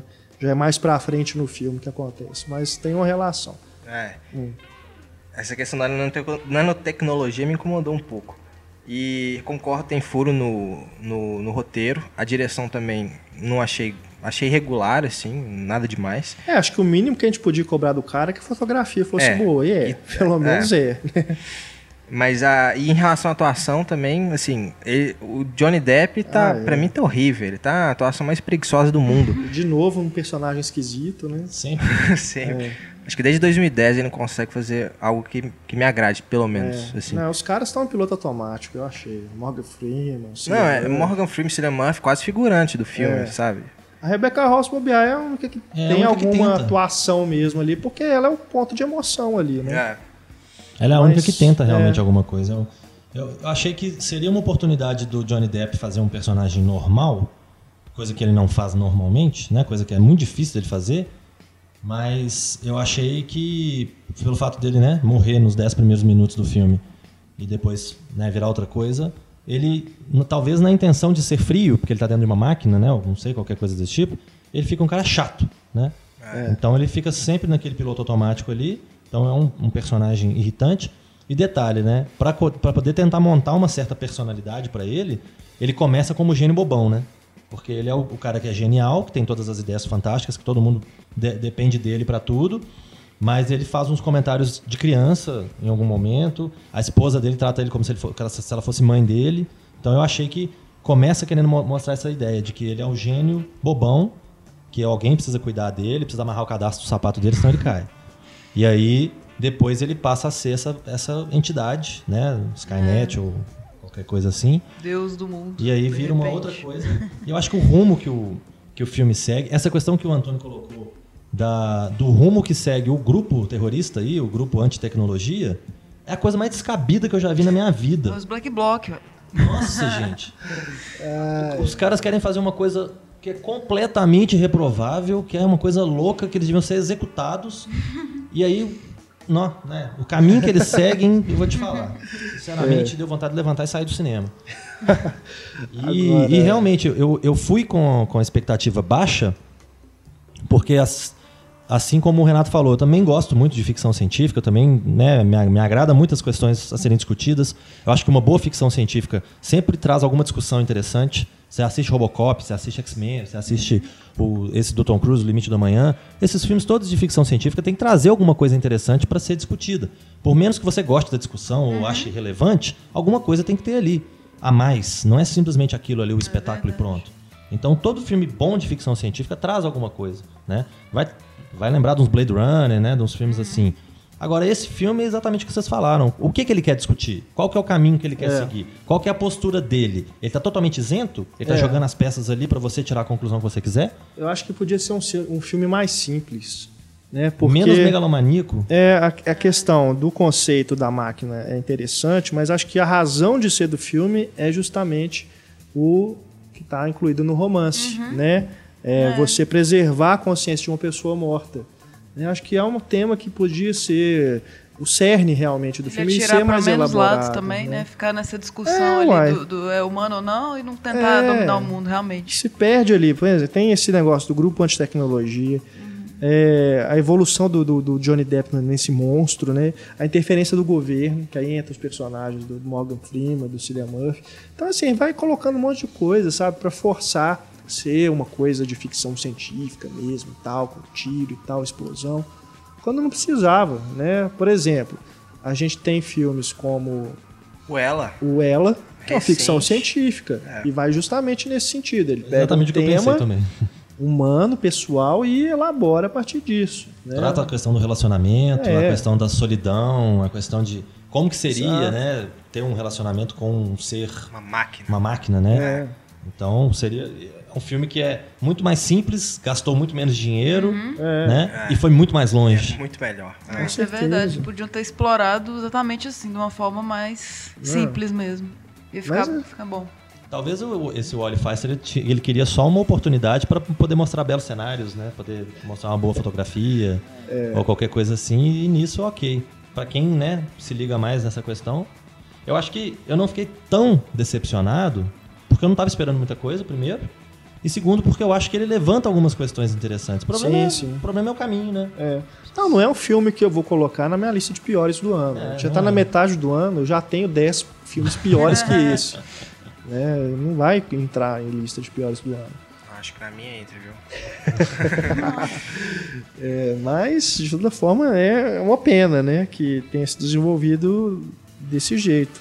É, o Cillian Murphy, inclusive, é bom lembrar, ele faz o mesmo papel que ele faz naquele filme do Justin Timberlake, do tempo. Que ele, que tem Ah, é verdade. Como é que chama aquele filme? In, É, In no Time? do amanhã. Não, no limite do amanhã é do Tom Cruise.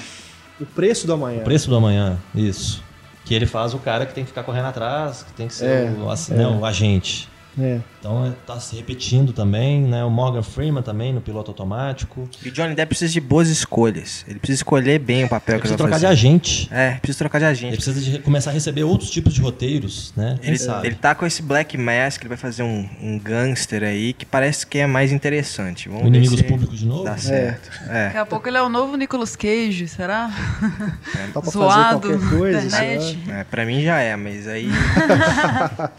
Mas não, falando do Johnny Depp, cara, não precisava dele ficar aparecendo no monitor, né? Ah, precisava sim. Ah, pois é, é, parece coisa assim, exigência de produtor, sabe? Não- É, pagamos caro ele pro não ator. pode aparecer só no começo e no final do Não, filme. tem que ter ele no monitor, pra gente ficar feliz. Tem, tinha que ter assustado no final. É por isso que a fórmula funciona. Você vai no cinema entretenimento, coisa explodindo. Pois é. Pra quem gosta, acho que Mas acho até assim, agradar. se, se fosse só a voz dele, e aí no momento Pode dar um em que clima ele melhor, né? realmente né, volta, né? Porque ao longo ali do processo todo é ele tentando voltar a ser a forma humana, né? Uhum. Acho que teria até mais impacto, não só pra gente, mas pra personagem também da Rebecca Hall, na, na hora que ela visse. Né? Mas ela tá vendo o cara o tempo todo. Tá à frente Aguenta dela. mais, né? Desliga isso, fica escuro. É, o- eu acho que o, o personagem do, do Johnny Depp no Em Busca da Terra do Nunca, o, o autor do Peter Pan, né? Ele consegue naquele filme fazer um cara que é mais frio, que é menos emotivo, mas que demonstra coisas, né? Com a expressão, com o olhar, com os diálogos e tudo. Ele consegue construir um personagem que tem alguma coisa dentro. Nesse filme ele parece que quis fazer a mesma coisa. Ele quis fazer um personagem frio É. pra poder não passar muita emoção por ser máquina e tudo mais, mas ele só consegue ser chato, cansativo e não, né, não consegue ultrapassar esse problema. E não, foi difícil segurar não dormir no meio desse filme. Viu? Teve partes que eu fiquei indo e voltando assim, pensando, meu Deus, ainda tô aqui. Esse não é o filme. Você tava quase transcendendo. Quase, cheguei perto de transcender. Inclusive é uma coisa interessante, né? Por que Transcendence a revolução? Por que não transcendência logo de uma vez? No filme eles falam, Transcendência, é. eles falam do conceito de transcendência no filme, eles explicam o que que é transcender no filme. É toda a razão de ser do filme é a questão da transcendência. Exatamente. Por que não transcendência? Transcendência é mais legal? Porque de um, de um jeito ou de outro ninguém ia saber o que que é. É, eu achei até que era o nome do negócio, da, máquina, né? É, sendo em inglês ou sendo em português, ninguém ia saber o que que é. Então, pelo menos em inglês, eles devem achar que causa uma impressão mais bacana, né? É, então, deve a gente sempre reclama dos títulos imbecis e dos subtítulos mais imbecis ainda, né? Só se- Transcendence, é. você já não traduz. Poderia ter traduzido, que eu não acho que é problema nenhum traduzir, pelo contrário. Eu acho que chegou no Brasil, arruma um título em português, mas um título que faça sentido, que faça É. jus à obra e que seja o mais próximo do título original, para fazer jus ao que o artista pensou. É, a não né? ser que tenha alguma questão de direito autoral aí, que seja proibido, né? É. Mudar, não tem, faz sentido mesmo, não. E ainda tem que pôr a revolução na É. frente. Muitos Mas- lançamentos, eles não têm tempo de pensar. não. Ah, é. vai isso aí. Nem vê o filme. Dá um, Não, ti- dá um essa questão- subtítulo.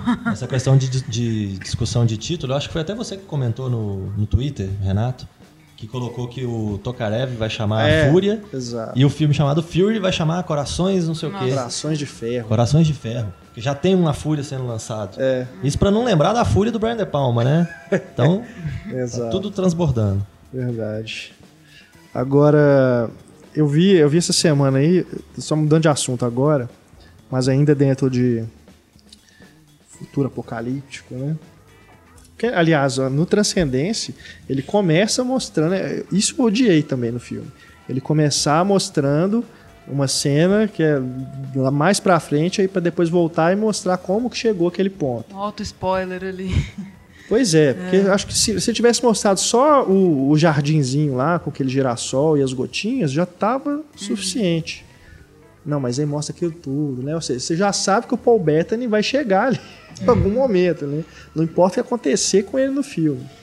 Então, e ele fala o que já é um final ali também. No início É. ele já fala que você já sabe, você fica seguro, assim. Pois é, aí acho que já é problema de roteiro e direção, né? Porque o diretor pode escolher o que, que ele vai filmar ali, né? A decupagem, né? O que, que ele vai mostrar. Mas enfim.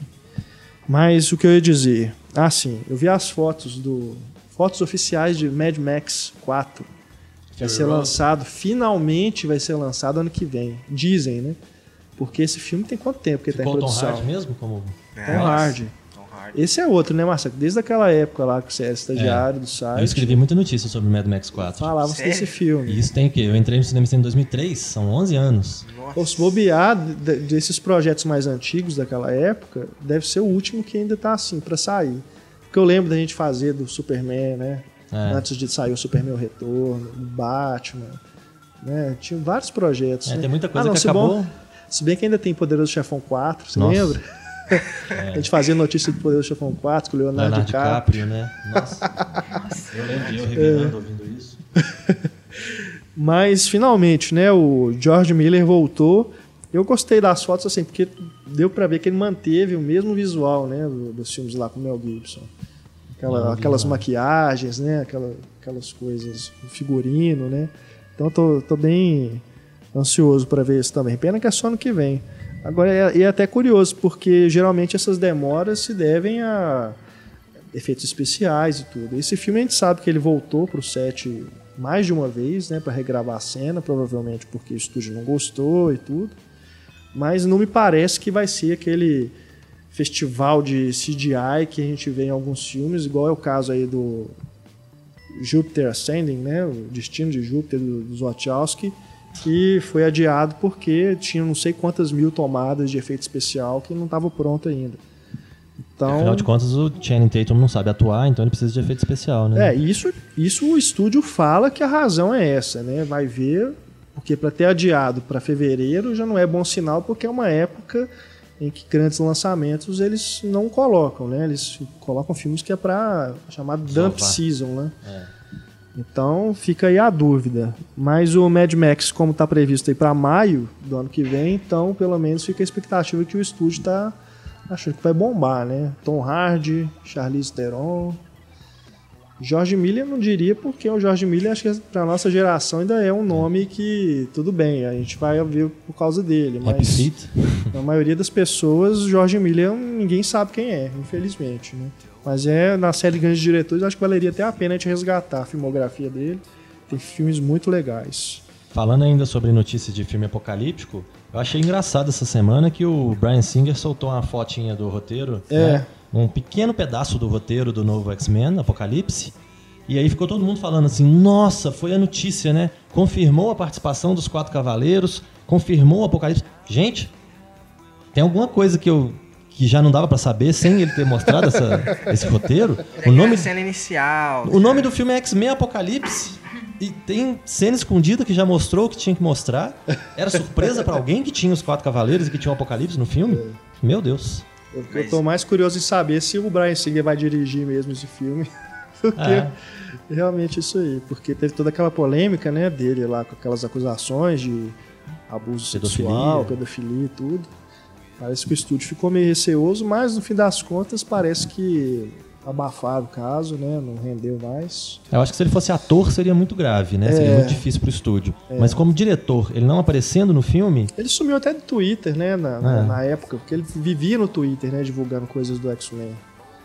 Agora voltou, vamos dizer, não é a primeira vez, não é o primeiro tweet, né? Desde aquela vez. Vamos ver, né? Tomara que tenham resolvido aí, que Diretores seja. podem ser pedófilos, tem o Polanski também. É, pelo menos sofrerem acusações de, Sinto né? bem que a história do Polanski é bem viajada, né? assim. aviso, É, o cinema em cena não compactua com esse tipo de coisa. É verdade. É, é, o caso do Polanski é não resolvido até hoje. Até a menina já perdoou, já falou que não, não quer render mais essa história e tudo. Mas a mídia adora. O caso do Brian Singer é um prato cheio, né? Mas tomara que resolvam as coisas e o X-Men novo aí saia, né? Sem, sem, sem prejudicar aí a, a produção que já estava acertada. Bom, vamos então para a sessão spoiler, né? Para a gente fechar aqui o nosso podcast. Vamos nos despedindo das pessoas que ainda não assistiram ao Homem Duplicado. É, você pode assistir. Ah, Você pode assistir Cuidado. e depois volte aqui no podcast para você escutar a gente falando sobre esse filme com spoilers. Então, agora, vamos lá, sessão spoiler.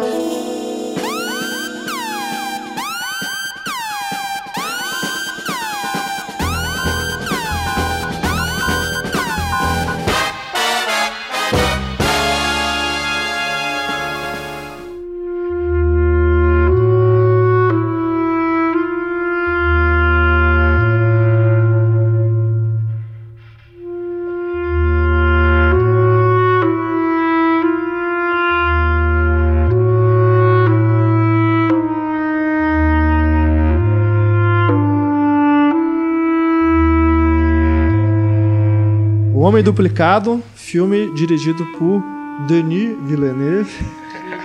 Denis, né? Que fez no ano passado Os Suspeitos. E esse filme ele fez ao mesmo tempo, né? Deu uma aí de Spielberg, né? Faz dois filmes ao mesmo É, tempo. também com Jake Gyllenhaal, né? Também com Jake Gyllenhaal. Apesar de que ele tinha oferecido pro Javier Bardem, né? Ah, é? Que Sabia. sim, sim. Falou que não combinava com ele. É, não, não foi muito a cara dele, e aí ele preferiu. Entendi. E, e pensando hoje, eu, acho que foi melhor com o Jake Gyllenhaal Foi a mesmo. única boa escolha, na minha opinião. Eu testei esse filme. Me matem. Só contextualizando um pouquinho, é o filme é baseado no livro do José Saramago, inclusive o título é o mesmo, O Homem Duplicado, mas o título do filme em inglês é Enemy, É, né? inimigo. Não é, não, não optaram pelo mesmo nome do livro. Vocês leram o livro para começar a conversa? Vocês Não. conhecem Eu o li livro? trechos. Inclusive, não são mencionadas aranhas. Não são mencionadas aranhas. A hora que eu fiquei sabendo disso, eu falei, tudo bem, foi por isso que eu, que eu não gostei do filme. e Estou gostando do livro. Mas a aranha é só a parte mais legal do filme. Ah, pelo amor de Deus, a parte que eu desisti, falei, eu vou parar com isso. não, aquela cena com o Que Peter isso, Parker foi muito legal. Não, sério, as aranhas, pelo amor de Deus, não. A referência ali do, do- de olhos bem fechados no início, achei bem clara, né? Aquela coisa do- dos pervertidos. né? Ah, lembra, Um mas ambiente- não é uma... É, É, não de seria dizer que- que ter máscaras. É, eu acho que o, É, faltou as máscaras e as capas. a própria parte técnica do filme já coloca que o filme é inspirado no conto do Saramago. Então Sim. já não dá pra esperar uma não, coisa que seja mas muito literal. eu não, não importo de não ser literal, assim. É totalmente diferente a literatura, né? Sempre Sei. que você vai adaptar. Pessoal, eu xingo as pessoas que reclamam, que falam, ah, não tá igual no quadrinho. Literatura é uma coisa, filme é outra. Você quer igual o quadrinho, vai ler o quadrinho, né? Exatamente, é uma adaptação, uma, é uma leitura, mas ainda assim eu achei que deturpou, destruiu e. independente, assim. Terrível, terrível, Mas terrível. o seu terrível. problema com o filme são só as aranhas? Não, não foi só as aranhas. Eu achei ele muito chato.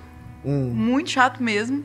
Assim, no, se, se o propósito dele é perturbar, acho que tem outras formas melhor- melhores de fazer isso. Certo. Ele irrita, me deixou irritada e, e nem querendo saber o que, que ia acontecer. Então nem queria desligar. Mas assim, Como tinha podcast, você foi até o fim, é, né? fui até o fim e falei, não, eu tô trabalhando aqui, vou assistir.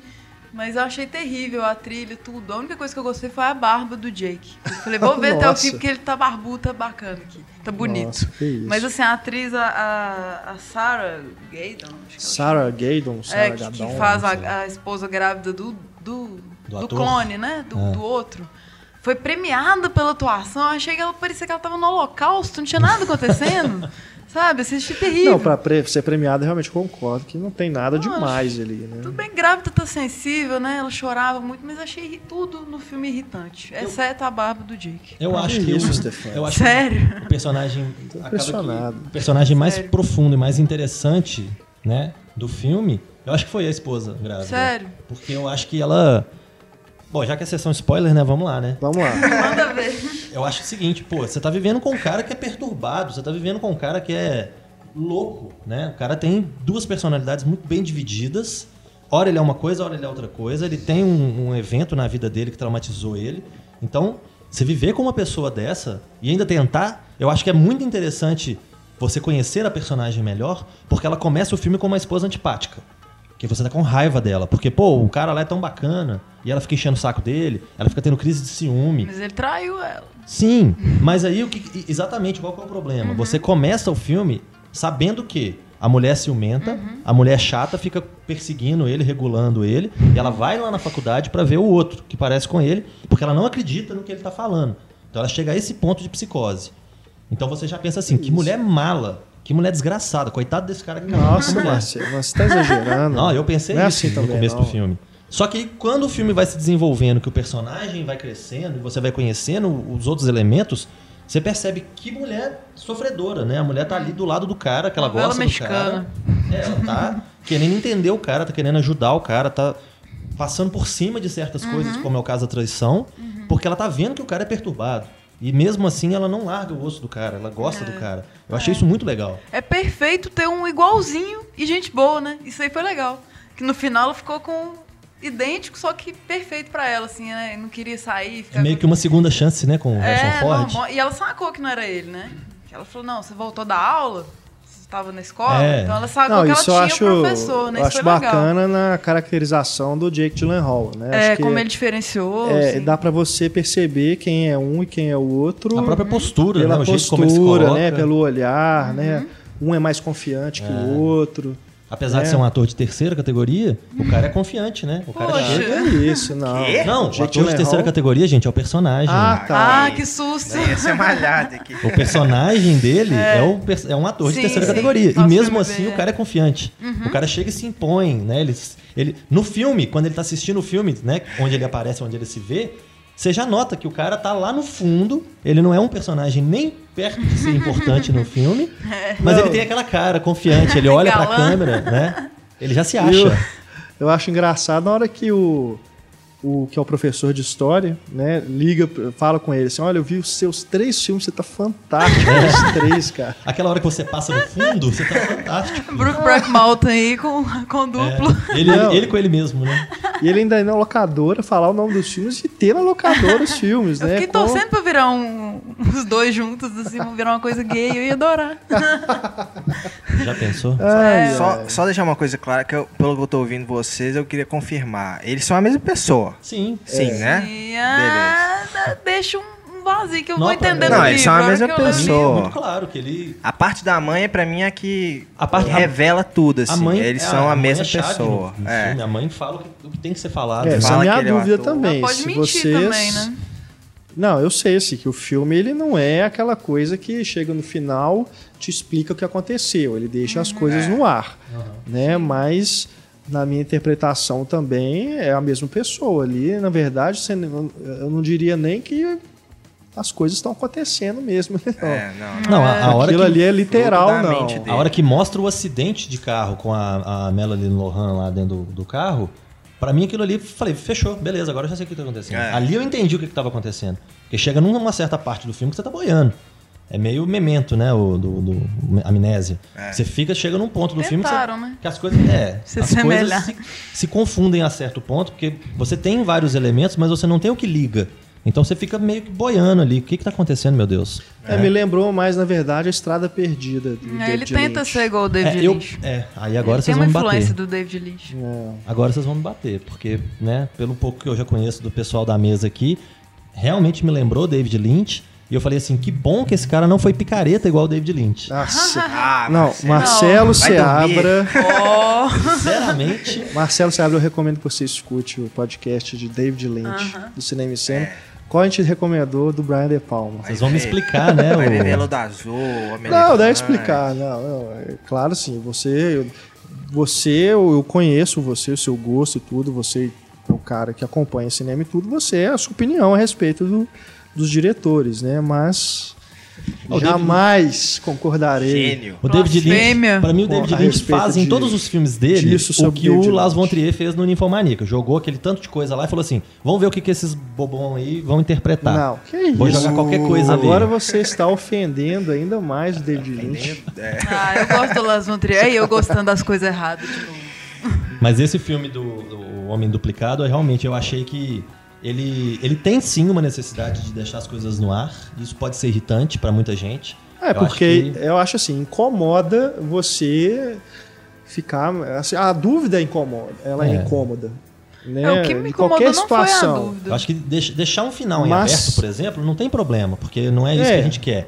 Agora, não, a gente- eu não quero né, um filme Mas bonitinho, caso- montadinho. É, no caso aqui, eu acho que é benéfica a dúvida. Não, eu gosto da dúvida. Eu gosto, para mim podia deixar tudo aberto, não precisa de resposta nenhuma. Assim, eu não faço questão da resposta no filme. Eu acho interessante deixar Por isso você gosta de suspense. David Lynch. Exato. Mas o, o que foi chato mesmo foi o desenrolar do filme, aquela coisa Mas o que, te irritou mais? Foi o ritmo, então. O ritmo, acho que foi o que mais me irritou. Assim, a monotonia mesmo do filme, aquela coisa blasé, assim, eu achei. Sabe? E ele é pequeno. Achei um curto. filme pequeno. Uma hora e meia. É. É objetivo, isso é bom. E, e, assim, eles tentaram fazer um ambiente. Eu li na crítica, assim, que, o- que o objetivo é uma coisa questionável também. A intenção do autor é sempre questionável, você não pode entrar nisso. Mas, assim, ambiente do- de Kafka, surrealismo, o que, que é isso? Eu achei muito distante, assim. A, a forma que jogaram, sabe? Tudo bem, você entende, ele tá, sonhou com a aranha, sonhou com a mulher com a cabeça de formiga. Mas e aí? Não, é a cabeça, Cabeça de da aranha. aranha. cabeça de também. aranha? Parece uma formiga, sabe? É achei porque só Aranha- tem a- muito mal jogado. Aranha é aquela. A aranha é aquela questão do matrimônio, né? Da questão da teia lá que prende. ele. Feminino, né? É, por isso que no início, quando ele tá indo trair, a aranha é pequenininha e no final do filme aquela aranha enorme lá no, no quarto. Ah. Obrigado, Antônio. O quê? Você acabou de fechar a última ponta solta que tinha na minha É, cabeça. contamos o. Não, é exatamente. A única coisa que pra mim não tinha feito muito sentido é a última cena, né? A aranha. Eu fiquei assim, que? É, não, que porque. que é essa aranha, Porque no, no final ele recebe aquela chave, né? Ou seja, ele. Quando o, o sósia, entre aspas, porque Aham. na verdade ele morre ali no acidente com a Melanie Lohan, na verdade é como se ele falasse assim: não, vou desist, desisto de trair minha mulher, vou ser fiel agora, né? Aí ele recebe a chave e cai na tentação de novo. Não, vou, eu mudei de ideia, vou trair ela. E aí na hora que ele abre o, o quarto, ele vê uma aranha gigante, tipo assim. Lá tá minha, minha culpa voltando. É, a culpa de novo. É, Por isso que eu gostei tanto desse filme, porque ele permite leituras. É. Né? A leitura que o Antônio fez é diferente da que eu fiz, por exemplo. É, Elas se encontram, mas eu fiz uma outra leitura. É, é, a gente concorda que a relação da teia, né, dele estar aprisionado, seria por aí a metáfora da aranha. É, mas acho que ele está preso não só na questão do matrimônio, mas da culpa mesmo do é, de ter feito a traição. E aí eu interpreto o filme inteiro, inclusive o encontro dele com esse outro cara, como uma metáfora da culpa do adultério, dele ter se sentido é, dele ter sentido a culpa de ter traído, né? E ali ele não está se encontrando com outra pessoa, mas com a versão dele mesmo antes de ter é, cometido a traição. É, tá- estaria se encontrando com o seu, sei lá, o eu passado, alguma coisa assim. Né? Até certo momento que as realidades vão se confundindo uma com a outra. E aí você já fala assim, mas peraí, agora ele está vivendo coisas que são do outro, né? E o outro está vivendo coisas que eram dele, aí as coisas vão se misturando.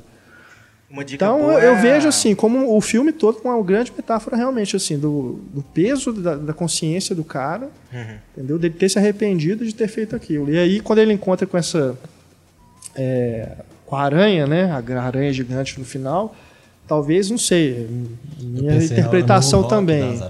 Ah, eu não tô aqui, eu não tô vendo isso. Seria assim, ele quando ele pensa, ele, ele já voltou, né, a, se, re- se reconciliou com a esposa e tudo, consigo mesmo, mas aí surge uma nova possibilidade, ele pensa em voltar a trair, e aí vem a aranha de novo, né, para assombrar. Mas enfim, Acho que eu tinha acho que ter o feito filme de outra forma. são filmes bacanas, assim, pelo menos na minha opinião, que possibilitam essas leituras. É, eu, eu realmente achei bacana demais, assim, a, o- a fotografia, aquela de, de misturar o tom sépia de um com os tons mais neutros, mais naturais, né, do outro, sem ser uma coisa assim é, muito contrastante, né. Eu acho que há, há um equilíbrio e tem momentos também que, que ele usa a própria arquitetura da cidade. Vocês sabem que cidade que é aquela? Deve ser no Canadá, É, no né? Canadá. mas acho que ele usa também com perfeição é, para também trazer essa questão do simbolismo. Tem uma cena, inclusive aérea, que ele filma um prédio, assim, que é tipo aquele edifício Niemeyer, né, que tem aqui em Belo Horizonte, que ele é meio ondulado. Parece que está dobrando, assim, ele causa um efeito assim, de ilusão ótica muito bacana. Bacana. Tem aqueles prédios gêmeos também, né, que também é uma metáfora mais óbvia, né, É. sobre o que a gente tá vendo. Eu gostei muito, cara, gostei muito mesmo. É, o- eu fiquei surpreso da Stefania ter odiado tanto. Odiei. Odiei. Salva algumas coisas, o Jake salva qualquer coisa. Assim, valeu a pena ter visto por causa dele. Mas assim, não me agradou do, do que eu gosto, assim, a estética do filme, a falta de trilha e essa monotonia. A Assim, trilha, a- a trilha tá lá, tem, né? mas é Ela é boa, agonia, E me- me agonia. pareceu- sombria, assim. Sim, me pareceu ser um filme tão objetivo, tão cru, assim. Eu achei interessante isso. Sem, sem firula, sem Pode nada, ter sido o momento que eu vi também, gostei. Inclusive a. certo. Não, não tem problema não, eu acho assim, É, cada um eu vou né, ler tem o sua livro opinião, e tudo. aí eu vou É. ficar com mais raiva ainda. Eu, eu não li o livro, mas pelo que eu sei, ele não é dos livros mais elogiados do Saramago. É né? polêmico É. a escolha que ele fez, assim. Eu acho Dividir que opiniões. Uma coisa, por exemplo, que me fez pensar no, até no sexto sentido, né? Quando o sexto sentido acaba, que você já sabe tudo que está acontecendo ali, você pensa, né? Eu acho que o meu primeiro impulso foi querer assistir de novo, para poder ver se fazia sentido a, a solução que estavam me dando no final. E eu acho que nesse filme foi a mesma coisa. A meu minha, minha primeira vontade foi, ao invés de eu assistir o filme de novo, eu repassei ele todo de novo, comecei a pensar, não, peraí, o que, que acontece no primeiro momento? E aí eu fui vendo se depois da minha conclusão, que é igual a gente falou, no sexto sentido você tem uma resposta. Ac- Aconteceu aquilo ali, pronto. Nesse caso, a gente já ouviu aqui duas opiniões diversas. Então você não tem uma resposta, mas você tem uma teoria, e aí você assiste o filme de novo para ver É. se, revendo tudo, a sua teoria ainda faz sentido, se ela se sustenta. Porque tá- tem muita coisa no diálogo também do professor. Tipo, É. aquela parte da.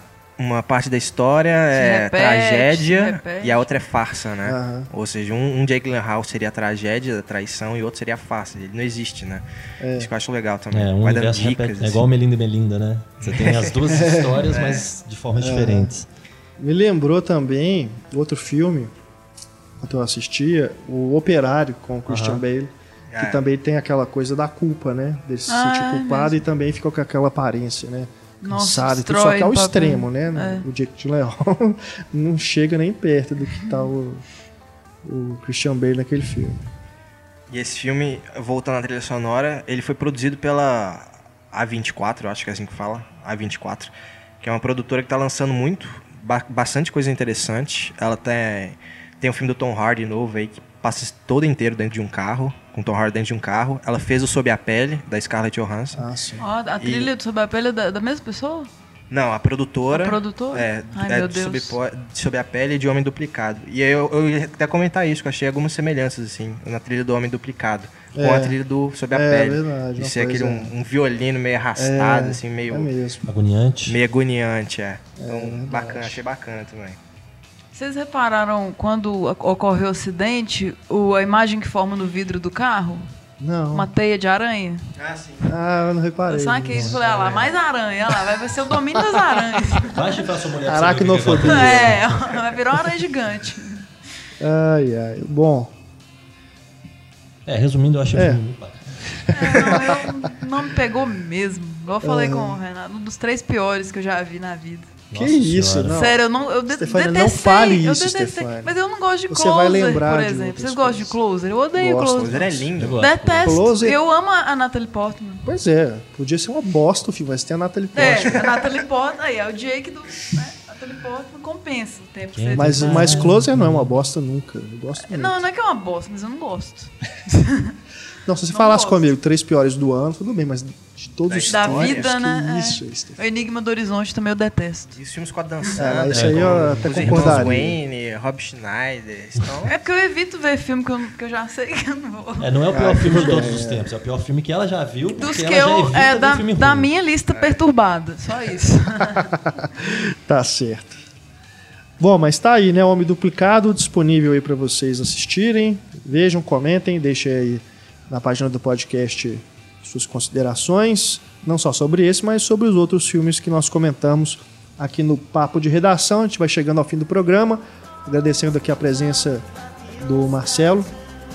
Obrigado novamente aí pelo convite. Não deixem de visitar o Pipoqueiro. O texto do Homem Duplicado, inclusive, está lá, com algumas Jersey impressões. Boys também. Jersey Boys também, ó. Vejo que tem um leitor na mesa. Só eu falo Jersey Boys aqui. Eu falo Jersey também.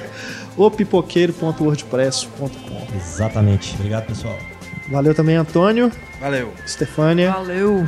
Um abraço a todos vocês, nossos queridos ouvintes. Sem vocês não estaríamos aqui. Um abraço, até a próxima semana com mais um podcast Cinema em Cena para vocês. Tchau!